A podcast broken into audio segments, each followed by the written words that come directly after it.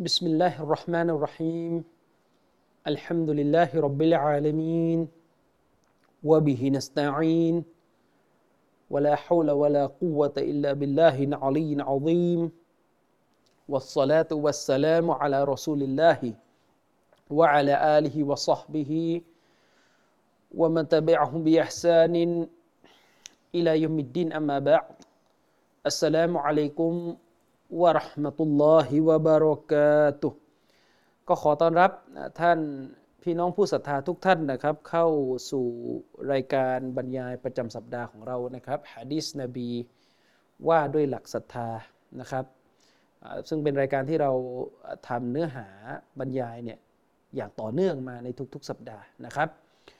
ครั้งที่แล้วเนี่ยเราบรรยายเนื้อหาของเราเนี่ยจบกันตรงการอภิปรายถึงรายละเอียดและข้อเท็จจริงของเตาฮีดอัลฮากิมียะห์ความจริงถ้าพิจารณาจากเนื้อหาของเทปที่ผ่านๆมาทั้งหมดเนี่ยก็คือเราอภิปรายประเภทของเตาฮีดทั้ง3ชนิดอันเป็นการแบ่งชนิดที่อะห์ลุสซุนนะฮ์วัลญะมาอะห์เราเนี่ยให้การยอมรับแล้วก็ใช้การแบ่งแบบนี้เนี่ยเป็นหลักสูตรการเรียนที่เรียกได้ว่าแพร่หลายที่สุดในยุคปัจจุบันนี้เราก็อภิปรายโดยใจความรวมนะครับว่าเตาฮีดทั้ง3ชนิดเนี่ยไม่ว่าจะเป็นอัลรุบูบิยะห์อัลอูลูฮียะห์แล้วก็อัลอัสมาวัสซิฟาตเนี่ยมันมีรายละเอียดข้อกำหนดเนื้อหาภายในอย่างไรแล้วเราก็จบกันไปตรงการอภิปรายโต้แย้งกลุ่มคนที่เขาพยายามจะแบ่งเตาฮีดโดยเพิ่มข้อที่4เข้ามาให้เป็นเตาฮีดุลฮากิมียะห์นะครับซึ่งพี่น้องก็ไปฟังรายละเอียดนะครับว่าเราได้โต้แย้งคัดค้านกลุ่มคนที่เขาแบ่งเตาฮีดอัลฮากิมียะห์ออกเป็นเตาฮีดข้อที่4เนี่ยเราให้รายละเอียดในเรื่องนี้อย่างไรนะครับวันนี้เนี่ยเราก็จะเข้าเนื้อหาส่วนใหม่กันต่อนะครับนั่นก็คือเรื่องของนิยามของอัชชิรกการตั้งภาคีแน่นอนแล้วครับว่าเราเรียนเรื่องหลักศรัทธาเนี่ยในการที่เราจะเข้าใจแก่นแท้ของอัตเตาฮีดอย่างสมบูรณ์พร้อมเนี่ยมันก็จะต้องเรียนในสิ่งที่เป็นสิ่งที่ตรงข้ามกับอัตเตาฮีดการเรียนรู้ศาสนาเนี่ยนะครับแน่นอนเราจะเรียนสิ่งที่เป็นของถูกและก็สิ่งที่มันตรงข้ามการรู้ว่าอะไรคือสิ่งที่ตรงข้ามกับสัจธรรมจะทำให้เราเนี่ยกระจ่างชัดว่าความชั่วร้ายหรือสิ่งที่ตรงข้ามกับสัจธรรมเนี่ยมันคืออะไรและเราก็จะได้ออกห่างแต่ถ้าเราเรียนเรื่องศาสนาเราเรียนแต่มิติที่ถูกแต่เราไม่รู้ว่าอะไรคือของผิดถ้าเราไม่รู้ว่าอะไรคือของผิดเนี่ยโอกาสที่เราจะถลำเข้าสู่ความผิด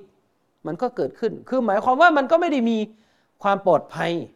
นะครับที่ตัวเราเนี่ยจะรอดพ้นจากของผิดที่เราไม่เคยรู้จักฉะนั้นแนวทางการเรียนศาสนาอิสลามที่บรรดานบีบรรดาซอฮาบะห์บรรดาซะลาฟุสซอลิหเนี่ยเขาได้อบรมสั่งสอนคนที่เขาสอนนะครับนั่นก็คือการชี้ว่าของถูกหรือสัจธรรมเนี่ยมันคืออะไรอย่างไรแบบไหนและก็ยังมีการชี้ให้ประชาชาติเนี่ยได้รู้ว่าไอ้ของเท็จของชั่วร้ายของที่มันหลงผิดเนี่ยมันมีลักษณะอย่างไรนะครับแน่นอนแหละครับเราใช้กรอบตัวนี้ในการอภิปรายหะดีษบทนี้เราเรียนเรื่องของเตาฮีดทั้ง3ชนิดไปนะครับเราก็จะต้องมาเรียนเรื่องของชนิดต่างๆของอัชชิรกการตั้งภาคีต่อนะครับอัชชิรกภาษาอาหรับเนี่ยอัชชิรกซึ่งเราแปลกันเป็นไทยว่าการตั้งภาคีการตั้งภาคีเนี่ยแปลไทยเป็นไทยอีกทีนึงก็จะได้ความหมายออกมาว่าการทำให้มีหุ้นส่วนทำให้มีมากกว่าหนึ่ง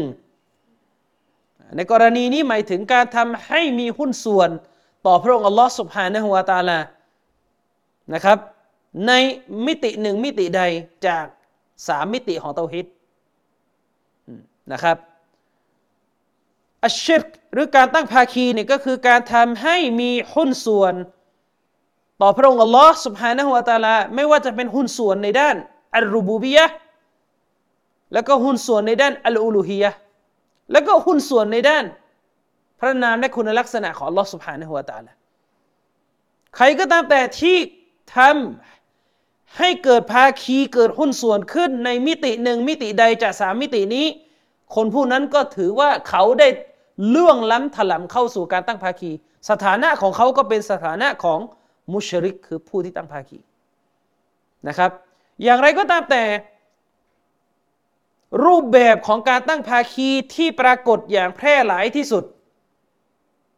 โดยเฉพาะอย่างยิ่งปรากฏในประชาชาติอิสลามของเราเนี่ยมากที่สุดเนี่ยจะเป็นการตั้งภาคีที่เกิดขึ้นในด้านอัลอูลูฮิยะห์ในด้านการเคารพสักการะหมายความว่าการตั้งภาคีที่จะเกิดขึ้นแพร่หลายมากที่สุดเนี่ยจะเป็นการตั้งภาคีที่เกิดขึ้นในมิติที่มนุษย์เนี่ยไปกระทำสิ่งที่เป็นการกราบไหว้บูชาสิ่งอื่นนอกเหนือจากอัลลอฮฺซุบฮานะฮูวะตะอาลานะครับในด้านอัลรูบูบิยะห์เนี่ยไม่ค่อยเยอะการตั้งภาคีในด้านอัลรูบูบิยะห์ในด้านการกระทำของพระเจ้าเนี่ยคือหมายถึงว่าเราเชื่อว่าอัลลอฮ์เนี่ยกระทำสิ่งนี้แล้วเราก็ไปเชื่อว่ามีสิ่งอื่นนอกเหนือจากอัลลอฮ์กระทำด้วยนะครับเราเชื่อว่าอัลลอฮ์เนี่ยเป็นผู้สร้างดวงอาทิตย์แล้วก็ไปเชื่อว่าอื่นจากอัลลอฮ์เนี่ยก็มีคนที่ไปร่วมสร้างดวงอาทิตย์กับพระองค์เนี่ยลักษณะการตั้งภาคีแบบนี้เนี่ยเกิดขึ้นได้น้อยในกลุ่มคนที่เรียกตัวเองว่ามุสลิมนะครับในกลุ่มคนที่เรียกตัวเองว่ามุสลิมเนี่ยถือว่าเกิดขึ้นไม่เยอะแต่ที่เกิดเยอะก็คือการตั้งภาคีในด้านการกระทำในด้านการเคารพสักการะอัลลอฮฺซุบฮานะฮูวะตะอาลาเคารพอัลลอฮ์ด้วยแล้วก็เคารพบูชาสิ่งอื่นด้วยนะครับฉะนั้นอัชชิรกการตั้งภาคีในด้านอัลอูลูฮิยะห์เนี่ยเป็นหนึ่งในเรื่องที่อุลามะที่ยึดมั่นอยู่ในแนวทางซะลัฟเนี่ยให้ความสำคัญในการแจกแจงตอบโต้เรื่องนี้มากเพราะว่ามันเป็นเรื่องที่ปรากฏขึ้นเป็นวงกว้างในสังคมของคนที่เรียกตัวเองว่าเป็นมุสลิมนะครับแต่เป็นที่น่าแปลกถ้าเปรียบเทียบระหว่างความเข้าใจของซะลาฟียะห์กับความเข้าใจของอัลอะชะอิเราะห์ในเรื่องของการตั้งภาคีเนี่ยคุณจะเห็นเลยว่าพวกอะชะอิเราะห์เนี่ยไปนิยามการตั้งภาคีโดยบีบประเภทของการตั้งภาคีเนี่ยให้เหลือแค่ชนิดของรูบูบิยะห์เท่านั้นหมายความว่าถ้าเราถามคนที่เป็นซูฟีก็ดีคนที่เป็นอะชะอิเราะห์ก็ดีว่าอะไรคืออัชชิรกอะไรคือการตั้งภาคีที่คนพวกนี้เข้าใจคนพวกนี้จะบอกว่าการตั้งภาคีเนี่ยคือการที่คนคนนึงไปเชื่อว่ามีพระเจ้าอื่นจากอัลลอฮ์ที่สร้างสิ่งต่างๆขึ้นมีพระเจ้าอื่นจากอัลลอฮ์ที่ให้ปัจจัยยังชีพแก่ชีวิตมนุษย์มีพระเจ้าอื่นจากอัลลอฮ์ที่ให้เป็นให้ตายจำกัดการตั้งภาคีไว้เพียงแค่ประเภทที่คับแคบแค่นี้อันนี้เป็นความหลงผิดนี่เป็นเหตุผลที่ว่าทำไมกลุ่มคนที่เข้าใจการตั้งภาคีแบบนี้ถึงไม่เคยหลุดพ้นจากการตั้งภาคีที่วนเวียนอยู่กับหลุมศพของบรรดาโตวะลีนะครับการตั้งภาคีที่เกิดขึ้นในด้านอัลอูลูฮิยะห์ในด้านการเคารพสักการะเนี่ยที่เกิดขึ้นกันเป็นเรื่องแพร่หลายมากๆก็คือการที่มนุษย์เนี่ยไปวิงวอนขอต่อสิ่งอื่นเคียงคู่กับอัลลอฮฺซุบฮานะฮูวะตะอาลาอันนี้เกิดขึ้นแพร่หลายมากนะครับคือการไปขอต่อสิ่งอื่นเคียงคู่กับอัลลอฮฺซุบฮานะฮูวะตะอาลาและสิ่งหนึ่งที่เป็นฟิตนะห์เป็นความวุ่นวายที่เกิดขึ้นในยุคปัจจุบันนี้คือการที่คนโง่เขลาบางกลุ่มจากในหมู่พวกซูฟีในหมู่พวกอะชัยเราะห์คนเหล่านี้เนี่ยกระทำการตั้งภาคีโดยการขอต่อนบีมุฮัมมัดศ็อลลัลลอฮุอะลัยฮิวะซัลลัมมันจะคิดว่าการขอต่อนบีมุฮัมมัดศ็อลลัลลอฮุอะลัยฮิวะซัลลัมเนี่ยไม่อยู่ในสถานะของการตั้งภาคีไม่ต้องไปดูที่ไหนไกลครับต้องเตือนเร็วๆนี้มีคนที่อ้างตัวว่าเป็นลูกหลานของนบีเดินทางมายังประเทศมาเลเซียไม่แน่ใจว่าเข้ามาฝั่งไทยบ้างหรือเปล่ามีกลุ่มคนที่อ้างตัวเองว่าเป็นลูกหลานนบีมาจากประเทศโมร็อกโกเดินทางมายังประเทศไทยแล้วก็มาให้สำนวนดุอามาให้สูตรการดุอาว่าต้องอ่านด้วยสำนวนนี้สำนวนนี้ซึ่งสำนวนที่ปรากฏอยู่ในดุอานั้นเป็นสำนวนที่มีเนื้อหาขอความช่วยเหลือจากท่านนบีมุฮัมมัดศ็อลลัลลอฮุอะลัยฮิวะซัลลัม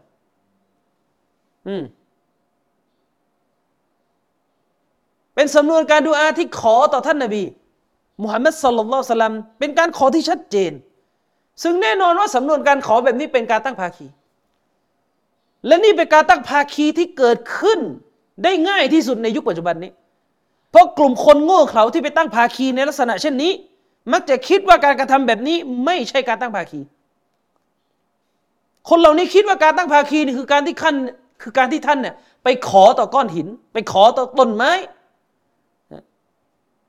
ไปขอต่อต้นหญ้า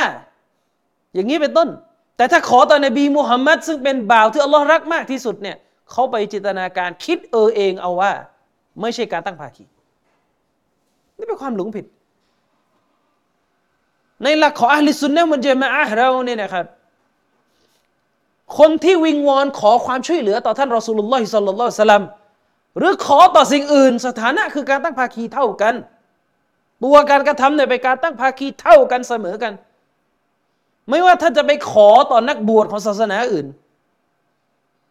นะไปขอต่อดวงวิญญาณของใครก็ไม่รู้ที่ตายไปเนี่ยหรือขอต่อท่านรอซูลุลลอฮิศ็อลลัลลอฮุอะลัยฮิวะซัลลัมเนี่ยมันเป็นการตั้งภาคีเหมือนกันทั้งสิ้นเพราะมันคือการวิงวอนขอความช่วยเหลือจากสิ่งที่ไม่ได้มีชีวิตอยู่เบื้องหน้าและไม่ได้รับสิทธิ์ให้กระทำตามสิ่งที่มนุษย์ขอไม่มีความสามารถในการตอบสนองต่อสิ่งที่มนุษย์ขอนะครับนบีคือผู้ที่นำวะฮีมาประกาศสอนสัจธรรมแก่ผู้คนในสมัยที่ท่านนบียังมีชีวิตอยู่ใช่นบีศ็อลลัลลอฮุอะลัยฮิวะซัลลัมเนี่ยเคยขอดุอาให้กับบรรดาซอฮาบะห์ของท่านซอฮาบะห์ของท่านนบีเนี่ยเคยไปหาท่านนบีแล้วก็บอกกับท่านนบีว่ายารอซูลุลลอฮ์อัดุลลอฮะลีพูดกับนบีตอนมีชีวิตอยู่ณเบื้องหน้านบีว่าโอ้ท่านนบีได้โปรดดุอาต่ออัลเลาะห์ให้ฉันด้วยได้โปรดขอต่ออัลเลาะห์ให้ฉันด้วยแต่เมื่อนบีเสียชีวิตไปแล้วร่างของท่านนบีอยู่ในหลุมศพเนี่ยไม่ปรากฏซอฮาบะห์คนใดที่จะไปหาท่านนบีในหลุมศพแล้วก็พูดกับท่านนบีว่าโอ้ท่านรอซูลทำให้ฉันแบบนี้ที่ขอให้ฉันอย่างนี้ที่ไม่มีก็เป็นหะดีษที่ใช้ไม่ได้เป็นหะดีษฎออีฟเป็นต้นนะครับการตั้งภาคีอัชชิรกนักวิชาการเนี่ยได้อธิบายนะครับว่าการตั้งภาคีเนี่ยหมายถึงการที่เราเนี่ยผันแปรสิ่งหนึ่งสิ่งใดจากชนิดของอิบาดะห์ไปให้แก่สิ่งอื่นที่ไม่ใช่อัลลอฮ์นั่นคือนิยามของการตั้งภาคี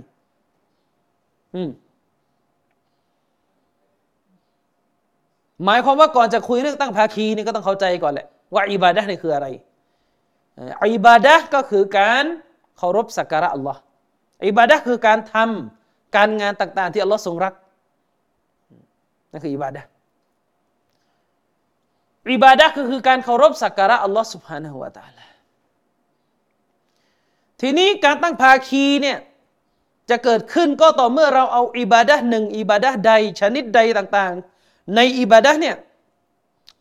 ผันออกไปไม่ได้เอาไปให้อัลลอฮ์อย่างเดียวแล้วผันออกไปให้สิ่งอื่นนอกเหนือจากอัลลอฮ์ไม่ว่าจะให้มะลาอิกะฮ์ไม่ว่าจะให้ต่อท่านนบีไม่ว่าจะให้ต่อต้นไม้ไม่ว่าจะให้ต่อก้อนหินทั้งหมดล้วนแล้วแต่เป็นการตั้งภาคีทั้งสิ้นเพราะมันเข้านิยามของการนำชนิดต่างๆของการเคารพสักการะอัลลอฮ์เนี่ยเอาไปมอบให้แก่สิ่งอื่นนอกเหนือจากอัลลอฮ์ผู้รับการอิบาดะห์เนี่ยผู้รับการเคารพกราบไหว้เนี่ยไม่ใช่อัลลอฮ์นะกลายเป็นสิ่งอื่นแล้วนะครับอาทิ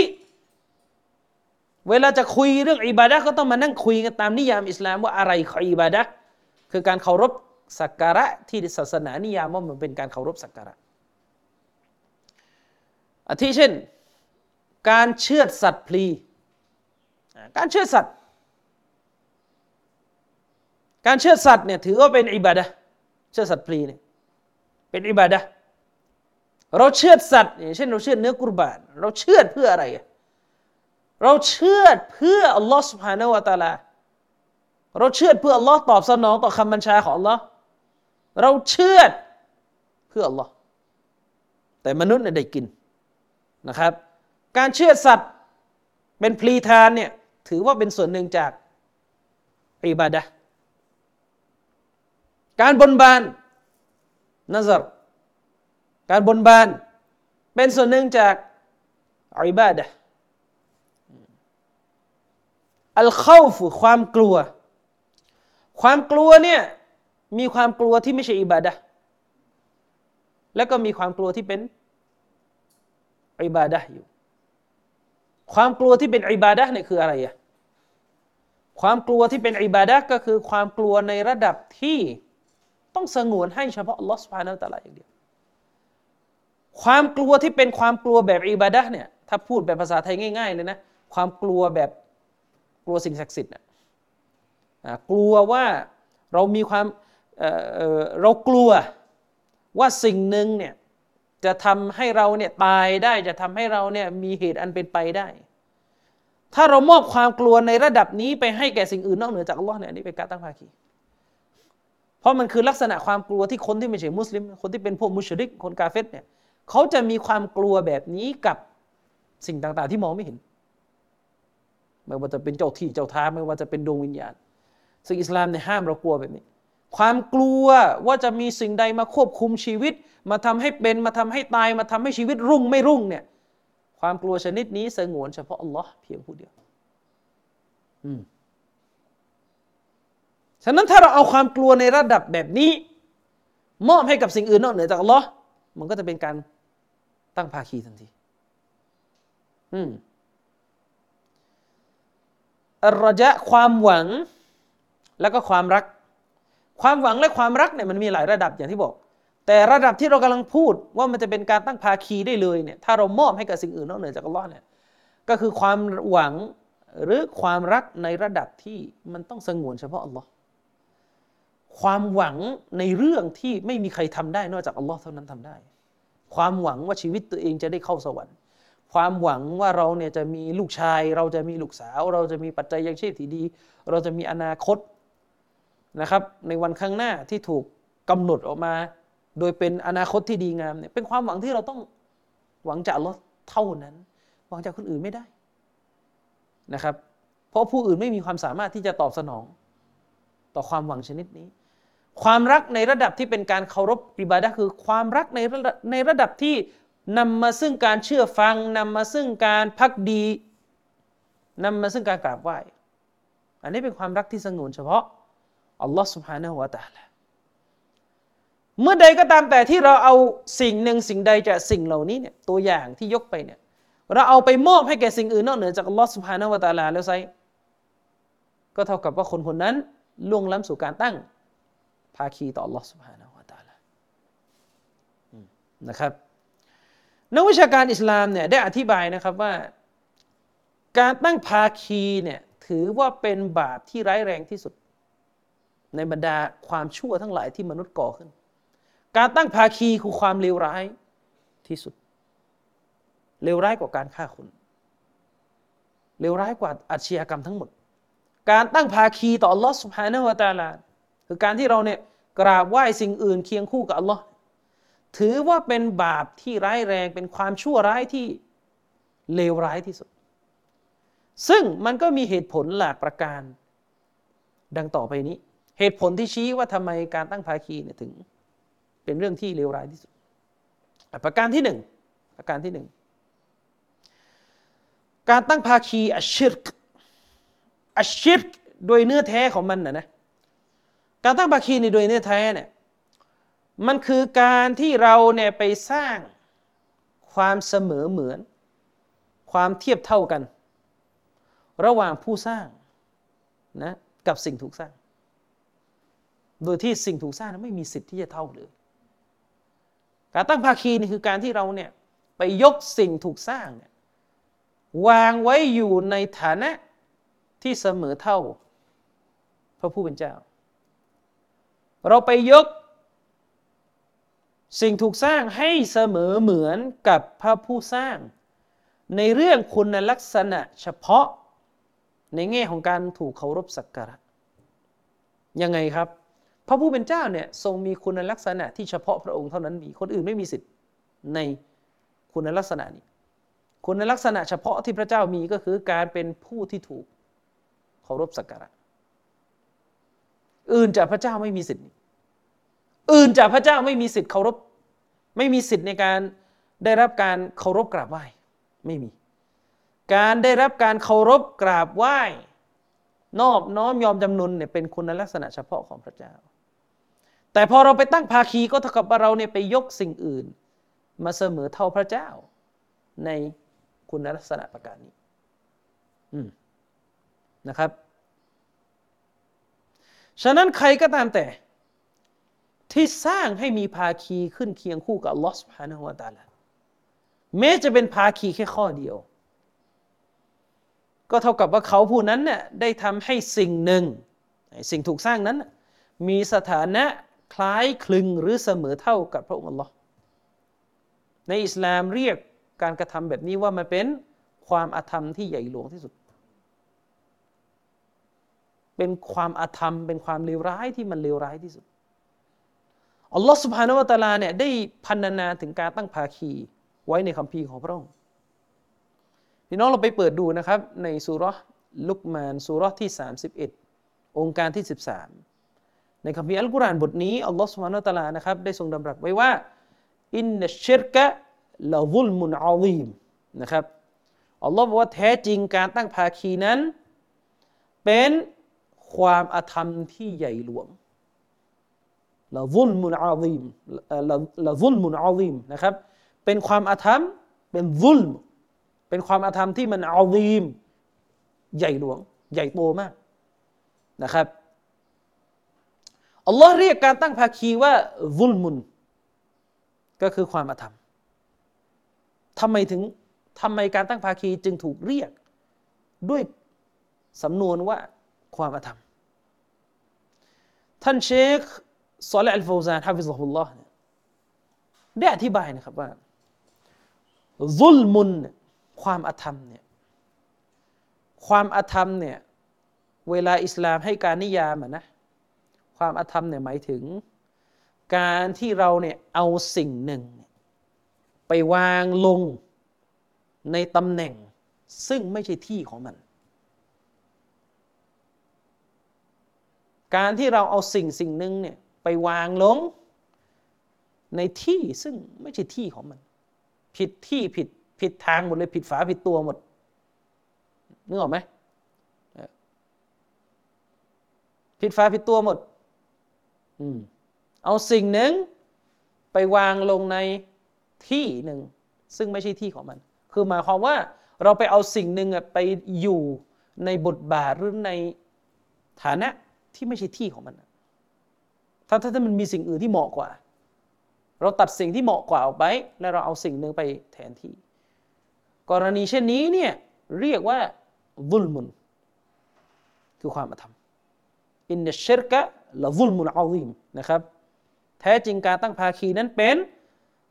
ความอาธรรมที่ใหญ่หลวงอัลลอฮ์เรียกลักษณะนี้ว่าเป็นความอาธรรมมันคือการนำสิ่งหนึ่งไปวางไว้ในที่ซึ่งไม่ใช่ที่ของมันอันนี้คือนิยามของเขาว่าความอาธรรมจากนิยามนี้นักวิชาการก็อธิบายต่อนะครับว่าผู้ใดก็ตามแต่ที่เคารพสักการะสิ่งอื่นนอกเหนือจากอัลลอฮ์ซุบฮานะฮูวะตะอาลาเขาไปกราบไหว้สิ่งอื่นนอกเหนือจากอัลลอฮ์ซุบฮานะฮูวะตะอาลาก็เท่ากับว่าคนนั้นได้นำเอาการเคารพสักการะไปวางลงในที่ที่ไม่ใช่ที่ของมันการเคารพสักการะเนี่ยมันอยู่ณที่อัลลอฮ์มันเป็นสิทธิ์ของอัลลอฮ์เพียงผู้เดียวแต่การตั้งภาคีเนี่ยคือการที่เราเอาการเคารพสักการะเนี่ยไปโยนให้กับสิ่งอื่นไปวางไว้กับสิ่งอื่นที่ไม่มีสิทธิ์ในการได้รับสิ่งนี้เอาไปวางผิดที่ผิดตำแหน่งผิดฝาผิดตัวหมดนะครับมันจึงเข้านิยามของคำว่าอาธรรมถ้าเราเปรียบเทียบง่ายๆนะ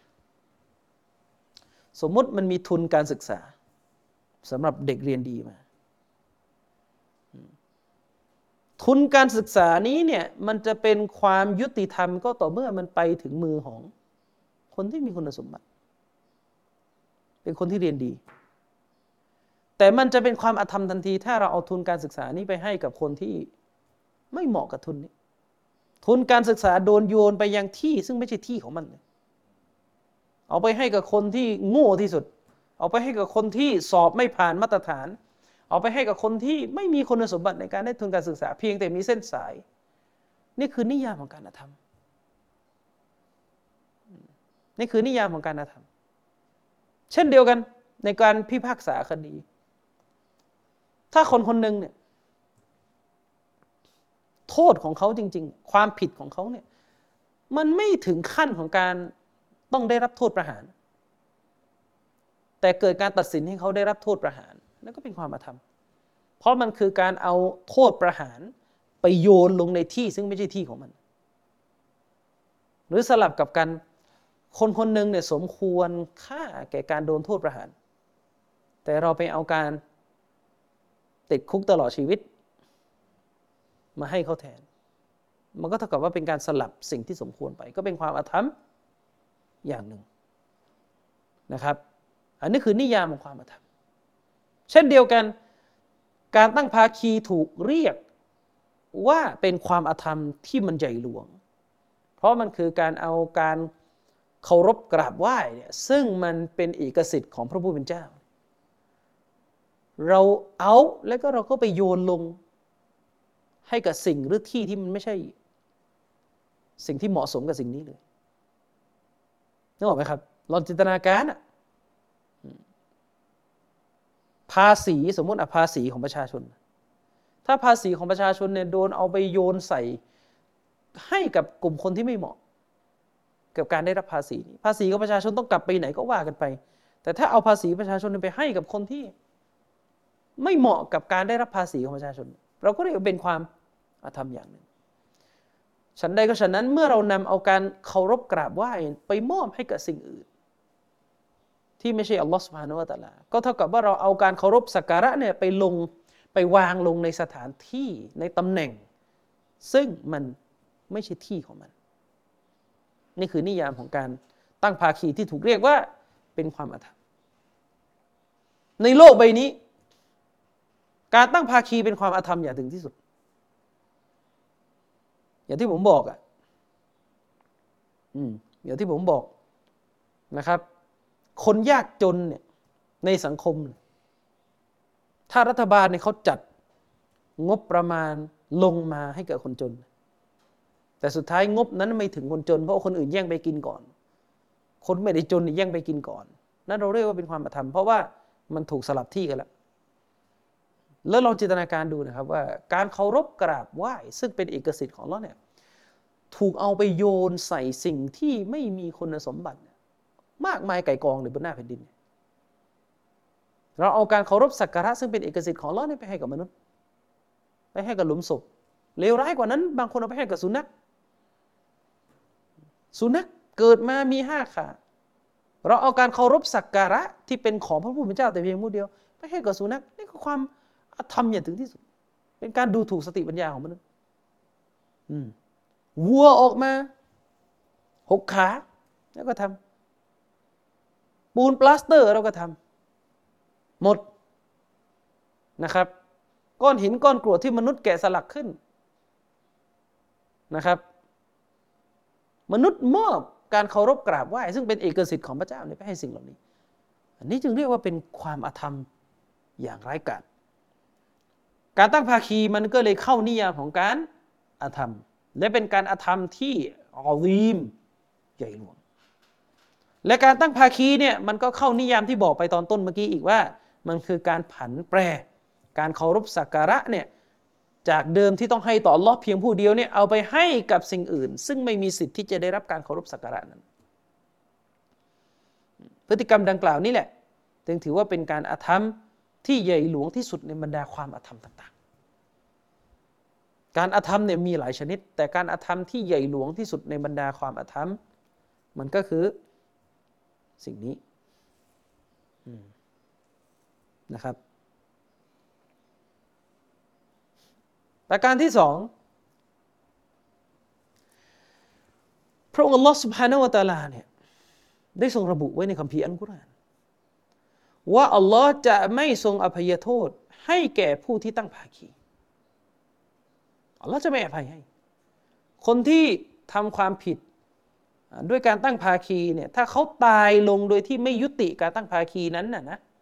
อัลลอฮ์จะไม่อภัยให้นะครับดังที่พระองค์อัลลอฮ์ซุบฮานะฮูวะตะอาลาเนี่ยได้ทรงดำรัสไว้ในซูเราะห์อันนิสา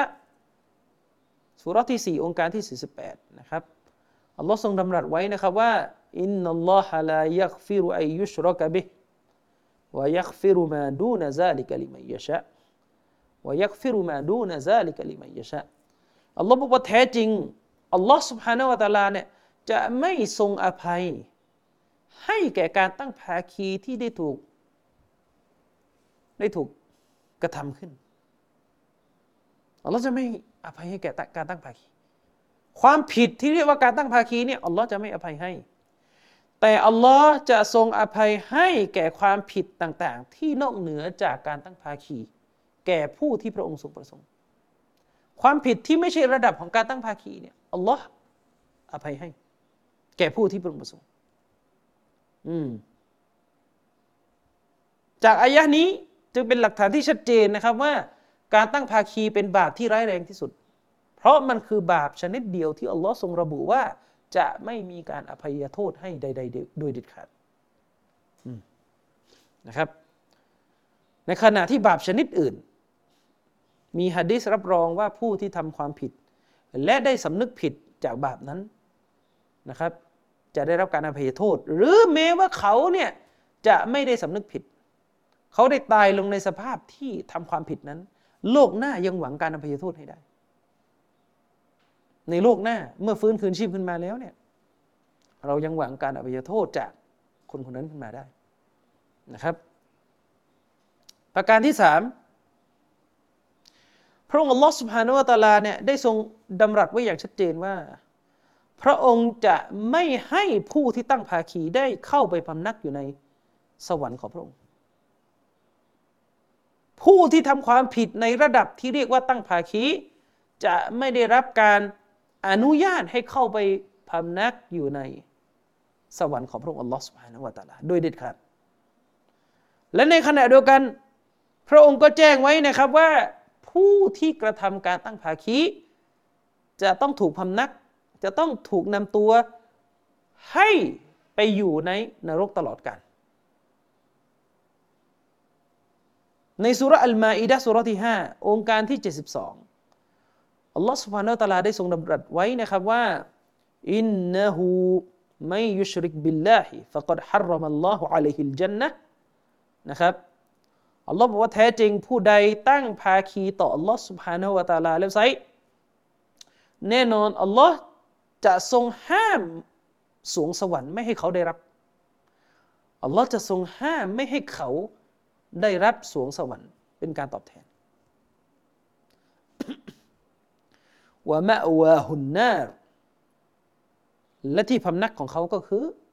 ขุมนรกวะมาลิซอลิมีนมินอันซอรและสำหรับพวก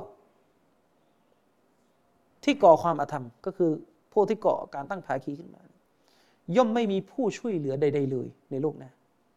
ที่จะทำให้เขารอดพ้นจากการลงโทษของอัลลอฮฺซุบฮานะฮูวะตะอาลา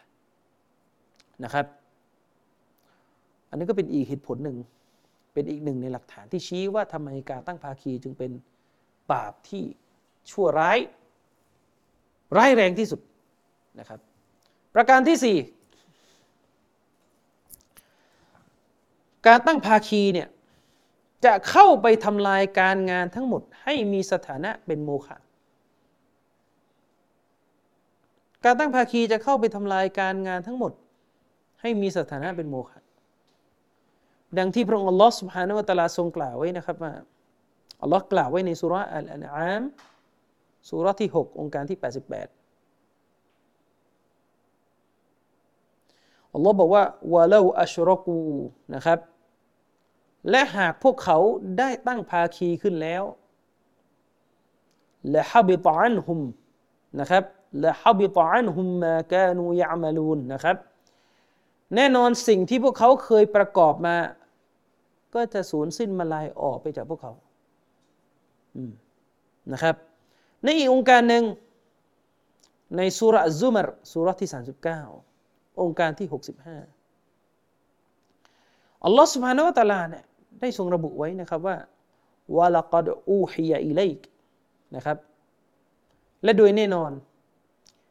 ได้มีวิวรณ์ได้มีบัญญัติศาสนาถูกประทานลงมาให้แก่เจ้าคือท่านนบีมุฮัมมัดศ็อลลัลลอฮุอะลัยฮิวะซัลลัมวะอิลัลลาซีนะมินกับลิกและยังเป็นบัญญัติศาสนาที่ถูกประทานลงมาแก่บรรดานบีคนก่อนๆหน้านบีมุฮัมมัดศ็อลลัลลอฮุอะลัยฮิวะซัลลัม หลักการที่ถูกประทานลงมาก็คือละอินอัชรักตะถ้าหากว่าเจ้าตั้งภาคีต่อพระองค์อัลลอฮ์ละไซละยะฮ์บะตันนะอะมัลุกนะครับการงานอะมัลการงานความดีต่างๆที่เจ้ากระทำมาละยะฮ์บะตันนะก็จะสูญสลายนะครับละยะฮ์บะตันนะอะมัลุกนะครับการงานความดีที่เจ้ากระทำมามันก็จะสูญสลายไปวะละตะกูนันนะมินัลคอซิรีนและแน่นอนเจ้าจะอยู่ในหมู่ผู้ที่ขาดทุนนะครับองค์การนี้เป็นองค์การที่อัลลอฮฺซุบฮานะฮูวะตะอาลาเนี่ยได้พูดให้เห็นถึงความร้ายแรงของการตั้งภาคีโดยการที่อัลลอฮฺซุบฮานะฮูวะตะอาลาได้ทรงระบุไว้นะครับว่าแม้ว่าคนที่ตั้งภาคีนั้นจะเป็นนบีมุฮัมมัดเองถ้านบีมุฮัมมัดตั้งภาคีการงานความดีที่นบีมุฮัมมัดทำมาทั้งหมดซึ่งมีมากมายมหาศาลก็จะสูญสลายไปอัลลอฮฺซุบฮานะฮูวะตะอาลาพูดอย่างนี้เนี่ยไม่ได้หมายความว่านบีมุฮัมมัดจะมีโอกาสไปตั้งภาคีนะไม่ใช่เพราะว่านบีมุฮัมมัดเนี่ยท่านเป็นนบีเนี่ยท่านจะมีสภาวะที่เรียกว่ามะซูมมะซูมก็คือผู้ที่ได้รับการคุ้มครองไม่ให้ล่วงล้ำสู่บาปใหญ่นะครับบรรดานบีเนี่ยจะไม่ตั้งภาคีโดยแน่นอนและพวกเขาจะไม่มีวันถลำไปสู่การตั้งภาคีเพราะพวกเขาคือบ่าวที่ได้รับการคุ้มครองและเป็นบ่าวที่มีฐานะที่สูงส่งที่สุดในบรรดาบ่าวของอัลลอฮ์แต่อัลลอฮ์พูดตรงนี้เนี่ยให้เห็นว่าสมมุติว่าท่านนบีถ้าหากว่าท่านนบีทำการตั้งภาคีตัวนบีก็จะไม่เหลือความดีฉะนั้นจะสัมมาหาอะไรกับคนที่ไม่ใช่นบีอย่างพวกเราถ้าลงล้ำสู่การตั้งภาคีแล้วหมดการงานที่ดีก็จะไม่เหลืออยู่อีกนะครับอันนี้คือความร้ายแรงของการตั้งภาคี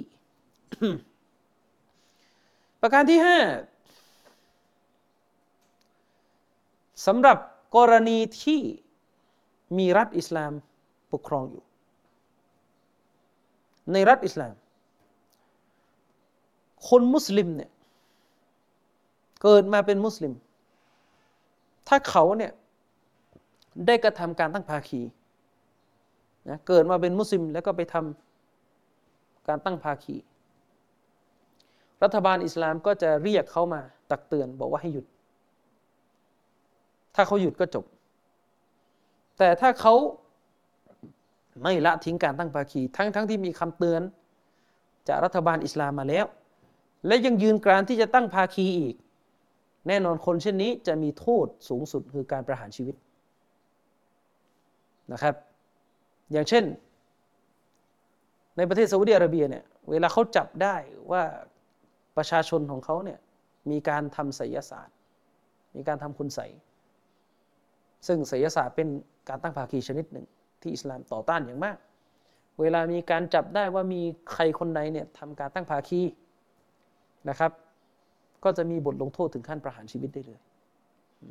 นะครับอย่างนี้เป็นต้นฉะนั้นโทษของการตั้งภาคีที่รุนแรงเช่นนี้เนี่ยมันคือหนึ่งในหลักฐานที่ชี้ว่าตัวการตั้งภาคีเป็นความผิดที่ใหญ่หลวงมากๆนะครับประการที่6ท่านนบีมุฮัมมัดศ็อลลัลลอฮุอะลัยฮิวะซัลลัมเองเนี่ยคือผู้ที่ได้แจ้งด้วยคำพูดที่ชัดเจนมากๆว่าในบรรดาบาปใหญ่ประการต่างๆที่มีอยู่การตั้งภาคีถือว่าเป็นบาปใหญ่ที่รุนแรงที่สุดการตั้งภาคีถือว่าเป็นบาปใหญ่ที่รุนแรงเลวร้ายที่สุดนะครับที่มนุษย์ก่อขึ้นหะดีษของท่านนบีบทหนึ่งนะครับท่านนบีมุฮัมมัดศ็อลลัลลอฮุอะลัยฮิวะซัลลัมได้ดำรัสไว้นะครับว่าอะลาอุนับบิอุกุมบิอักบาริลกะบาอิรนบีบอกว่าพวกท่านไม่ประสงค์หรือที่ฉันจะบอกพวกท่านให้รู้จักบาปใหญ่ที่สุดจากบรรดาบาปใหญ่ทั้งหลายพวกท่านจะไม่ประสงค์หรือพวกท่านจะไม่ต้องการหรือที่ฉันเนี่ยจะบอกพวกท่านให้รู้ว่าอะไรคือบาปใหญ่ที่สุดจากบรรดาบาปใหญ่ทั้งหลายกุลนาบะลาบรรดาสาวกก็ตอบว่าครับท่านรอซูลุลลอฮ์ก็คือพวกเขาเนี่ยต้องการให้ท่านนบีบอกว่าอะไรคือบาปใหญ่ที่สุด กอละท่านนบีก็ตอบว่าอัลอิชรอกุบิลลาฮิบาปใหญ่ที่สุดก็คือการให้มีภาคีขึ้นต่อพระองค์อัลลอฮฺซุบฮานะฮูวะตะอาลาคือการตั้งภาคีขึ้นต่ออัลลอฮฺซุบฮานะฮูวะตะอาลาวะอุกูกุลวาลิดัยนีและต่อมาก็คือการเนรคุณต่อบิดามารดาถ้าพิจารณาจากหะดีษบทนี้เนี่ยการเนรคุณบิดามารดาเนี่ยเป็นบาปที่ตามลงมารอนจากการตั้งภาคีในคำอธิบายของเชคซอเลห์ อัลฟาวซานเนี่ยเชคบอกว่าการเนรคุณบิดามารดาเนี่ยเป็นบาปที่ใหญ่หลวงกว่าบิดาเพราะว่าท่านนบีเนี่ยเอาเรื่องการเนรคุณต่อบิดามารดาเนี่ยต่อท้ายการตั้งภาคีแม้ว่าการเนรคุณต่อบิดามารดาจะไม่ถึงขั้นตกศาสนาเพราะว่ามันไม่ใช่การตั้งภาคีถ้าตั้งภาคีเนี่ยคนคนนั้นจะสิ้นสถานะความเป็นมุสลิมทันทีแต่การเนรคุณพ่อแม่ก็เป็นบาปที่ใหญ่หลวงเพราะนบียกมากล่าวต่อจากการตั้งภาคีต่ออัลลอฮฺซุบฮานะฮูวะตะอาลานะครับเรื่องของความอธรรมความเลวร้ายที่มีอยู่ในการตั้งภาคีเนี่ยท่านอัลลามะฮ์อิบนุลกอยยิมอัลญาวซียะห์นะครับรอฮิมะฮุลลอฮ์เนี่ยได้อธิบายเรื่องนี้ไว้นะครับท่านอิบนุลกอยยิมนะครับได้ระบุไว้ว่าท่านอิบนุลกอยยิมได้กล่าวไว้นะครับว่า فأخبر سبحانه أن القصد بالخلق والأمر أن يعرف بأسمائه وصفاتهอิบนุลกอยยิมบอกว่าพระองค์อัลลอฮฺซุบฮานะฮูวะตะอาลาเนี่ยได้ทรงระบุไว้ในคัมภีร์ของพระองค์ได้ทรงระบุไว้นะครับว่าแท้จริงแล้วเนี่ยเป้าประสงค์ที่มีอยู่ในการสร้างอัลลอฮฺสร้างสิ่งต่างๆขึ้นมาเนี่ยเป้าประสงค์อัลกัสดเป้าประสงค์ที่มีอยู่ในการสร้างและเป้าประสงค์ที่มีอยู่ในการบัญชาคือการออกบัญญัติศาสนาข้อต่างๆมาไอ้เป้าหมายที่มีอยู่ใน2ประการนี้คืออะไรครับคือการที่พระนามและคุณลักษณะต่างๆของพระองค์จะถูกรู้จักจากมนุษย์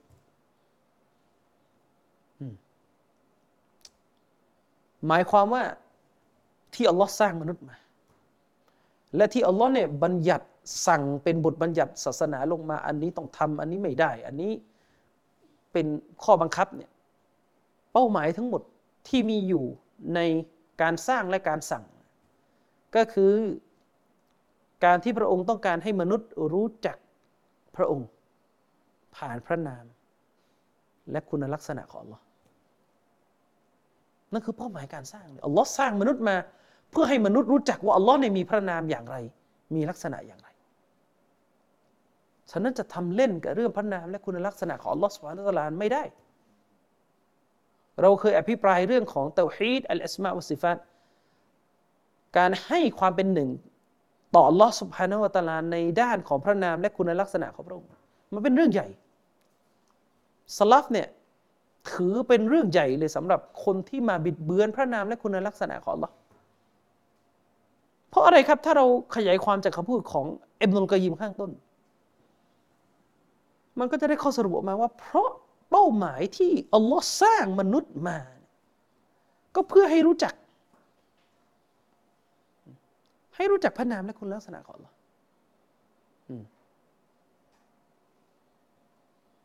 เพื่อให้รู้จักพระนามและคุณลักษณะของอัลลอฮ์ซุบฮานะฮูวะตะอาลารู้จักพระเจ้ารู้จักว่าพระเจ้านี่เป็นอย่างไรฉะนั้นคนที่ไปบิดเบือนพระนามและคุณลักษณะของอัลลอฮ์ซุบฮานะฮูวะตะอาลา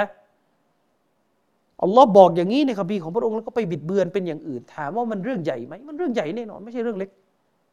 เพราะเท่ากับคนคนนั้นกำลังทำลายเป้าหมายการสร้างมนุษย์ทำให้มนุษย์เนี่ยไม่เจอเป้าหมายจริงๆนะครับในการเป็นมนุษย์ของตัวเองวะยุบดะวะฮดะฮุลายุชรักบิฮินะครับอิบนุลกอยยิมก็พูดต่อนะครับว่าและเป้าหมายการสร้างและการบัญชาใช้เนี่ยยังมีอย่างอื่นอีกด้วยนอกเหนือจากที่กล่าวไปก็คือการที่พระองค์แต่เพียงผู้เดียวเนี่ยจะถูกเคารพสักการะจากมนุษย์โดยไม่มีสิ่งใดถูกยกให้เป็นภาคีเคียงคู่กับพระองค์เป้าหมายที่อัลลอฮ์สร้างมนุษย์มา และเป้าหมายที่อัลลอฮ์บัญชาบทบัญญัติศาสนามาเป้าหมายก็คือเพื่อให้มนุษย์เคารพสักการะอัลลอฮ์เพียงผู้เดียวและจะไม่ให้มีการตั้งภาคีเกิดขึ้นฉะนั้นการตั้งภาคีจึงเป็นการขัดกับเป้าหมายการสร้าง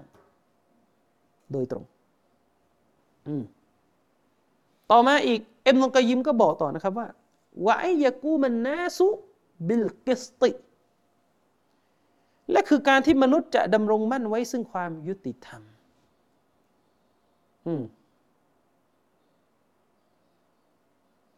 อัลลอฮ์สร้างมนุษย์มาอัลลอฮ์บัญชามนุษย์มาก็เพื่อให้มนุษย์เนี่ยดำรงมั่นไว้ซึ่งอัลกิสต์ความยุติธรรมวะฮุวัลอัดลุลลซีกอมัตบิฮิสสมาวาตุวัลอัรฎุซึ่งไอความยุติธรรมอันนั้น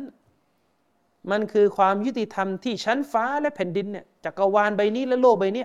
จะดำรงอยู่ได้บนรากฐานของความยุติธรรมนั้นอีกทีความยุติธรรมเนี่ยเป็นรากฐานสำหรับจักรวาลนี่เลยจักรวาลจะไม่สามารถดำรงอยู่ได้ถ้าปราศจากรากฐานในความยุติธรรมดังที่พระองค์อัลลอฮ์อิบนุกอยยิมบอกว่า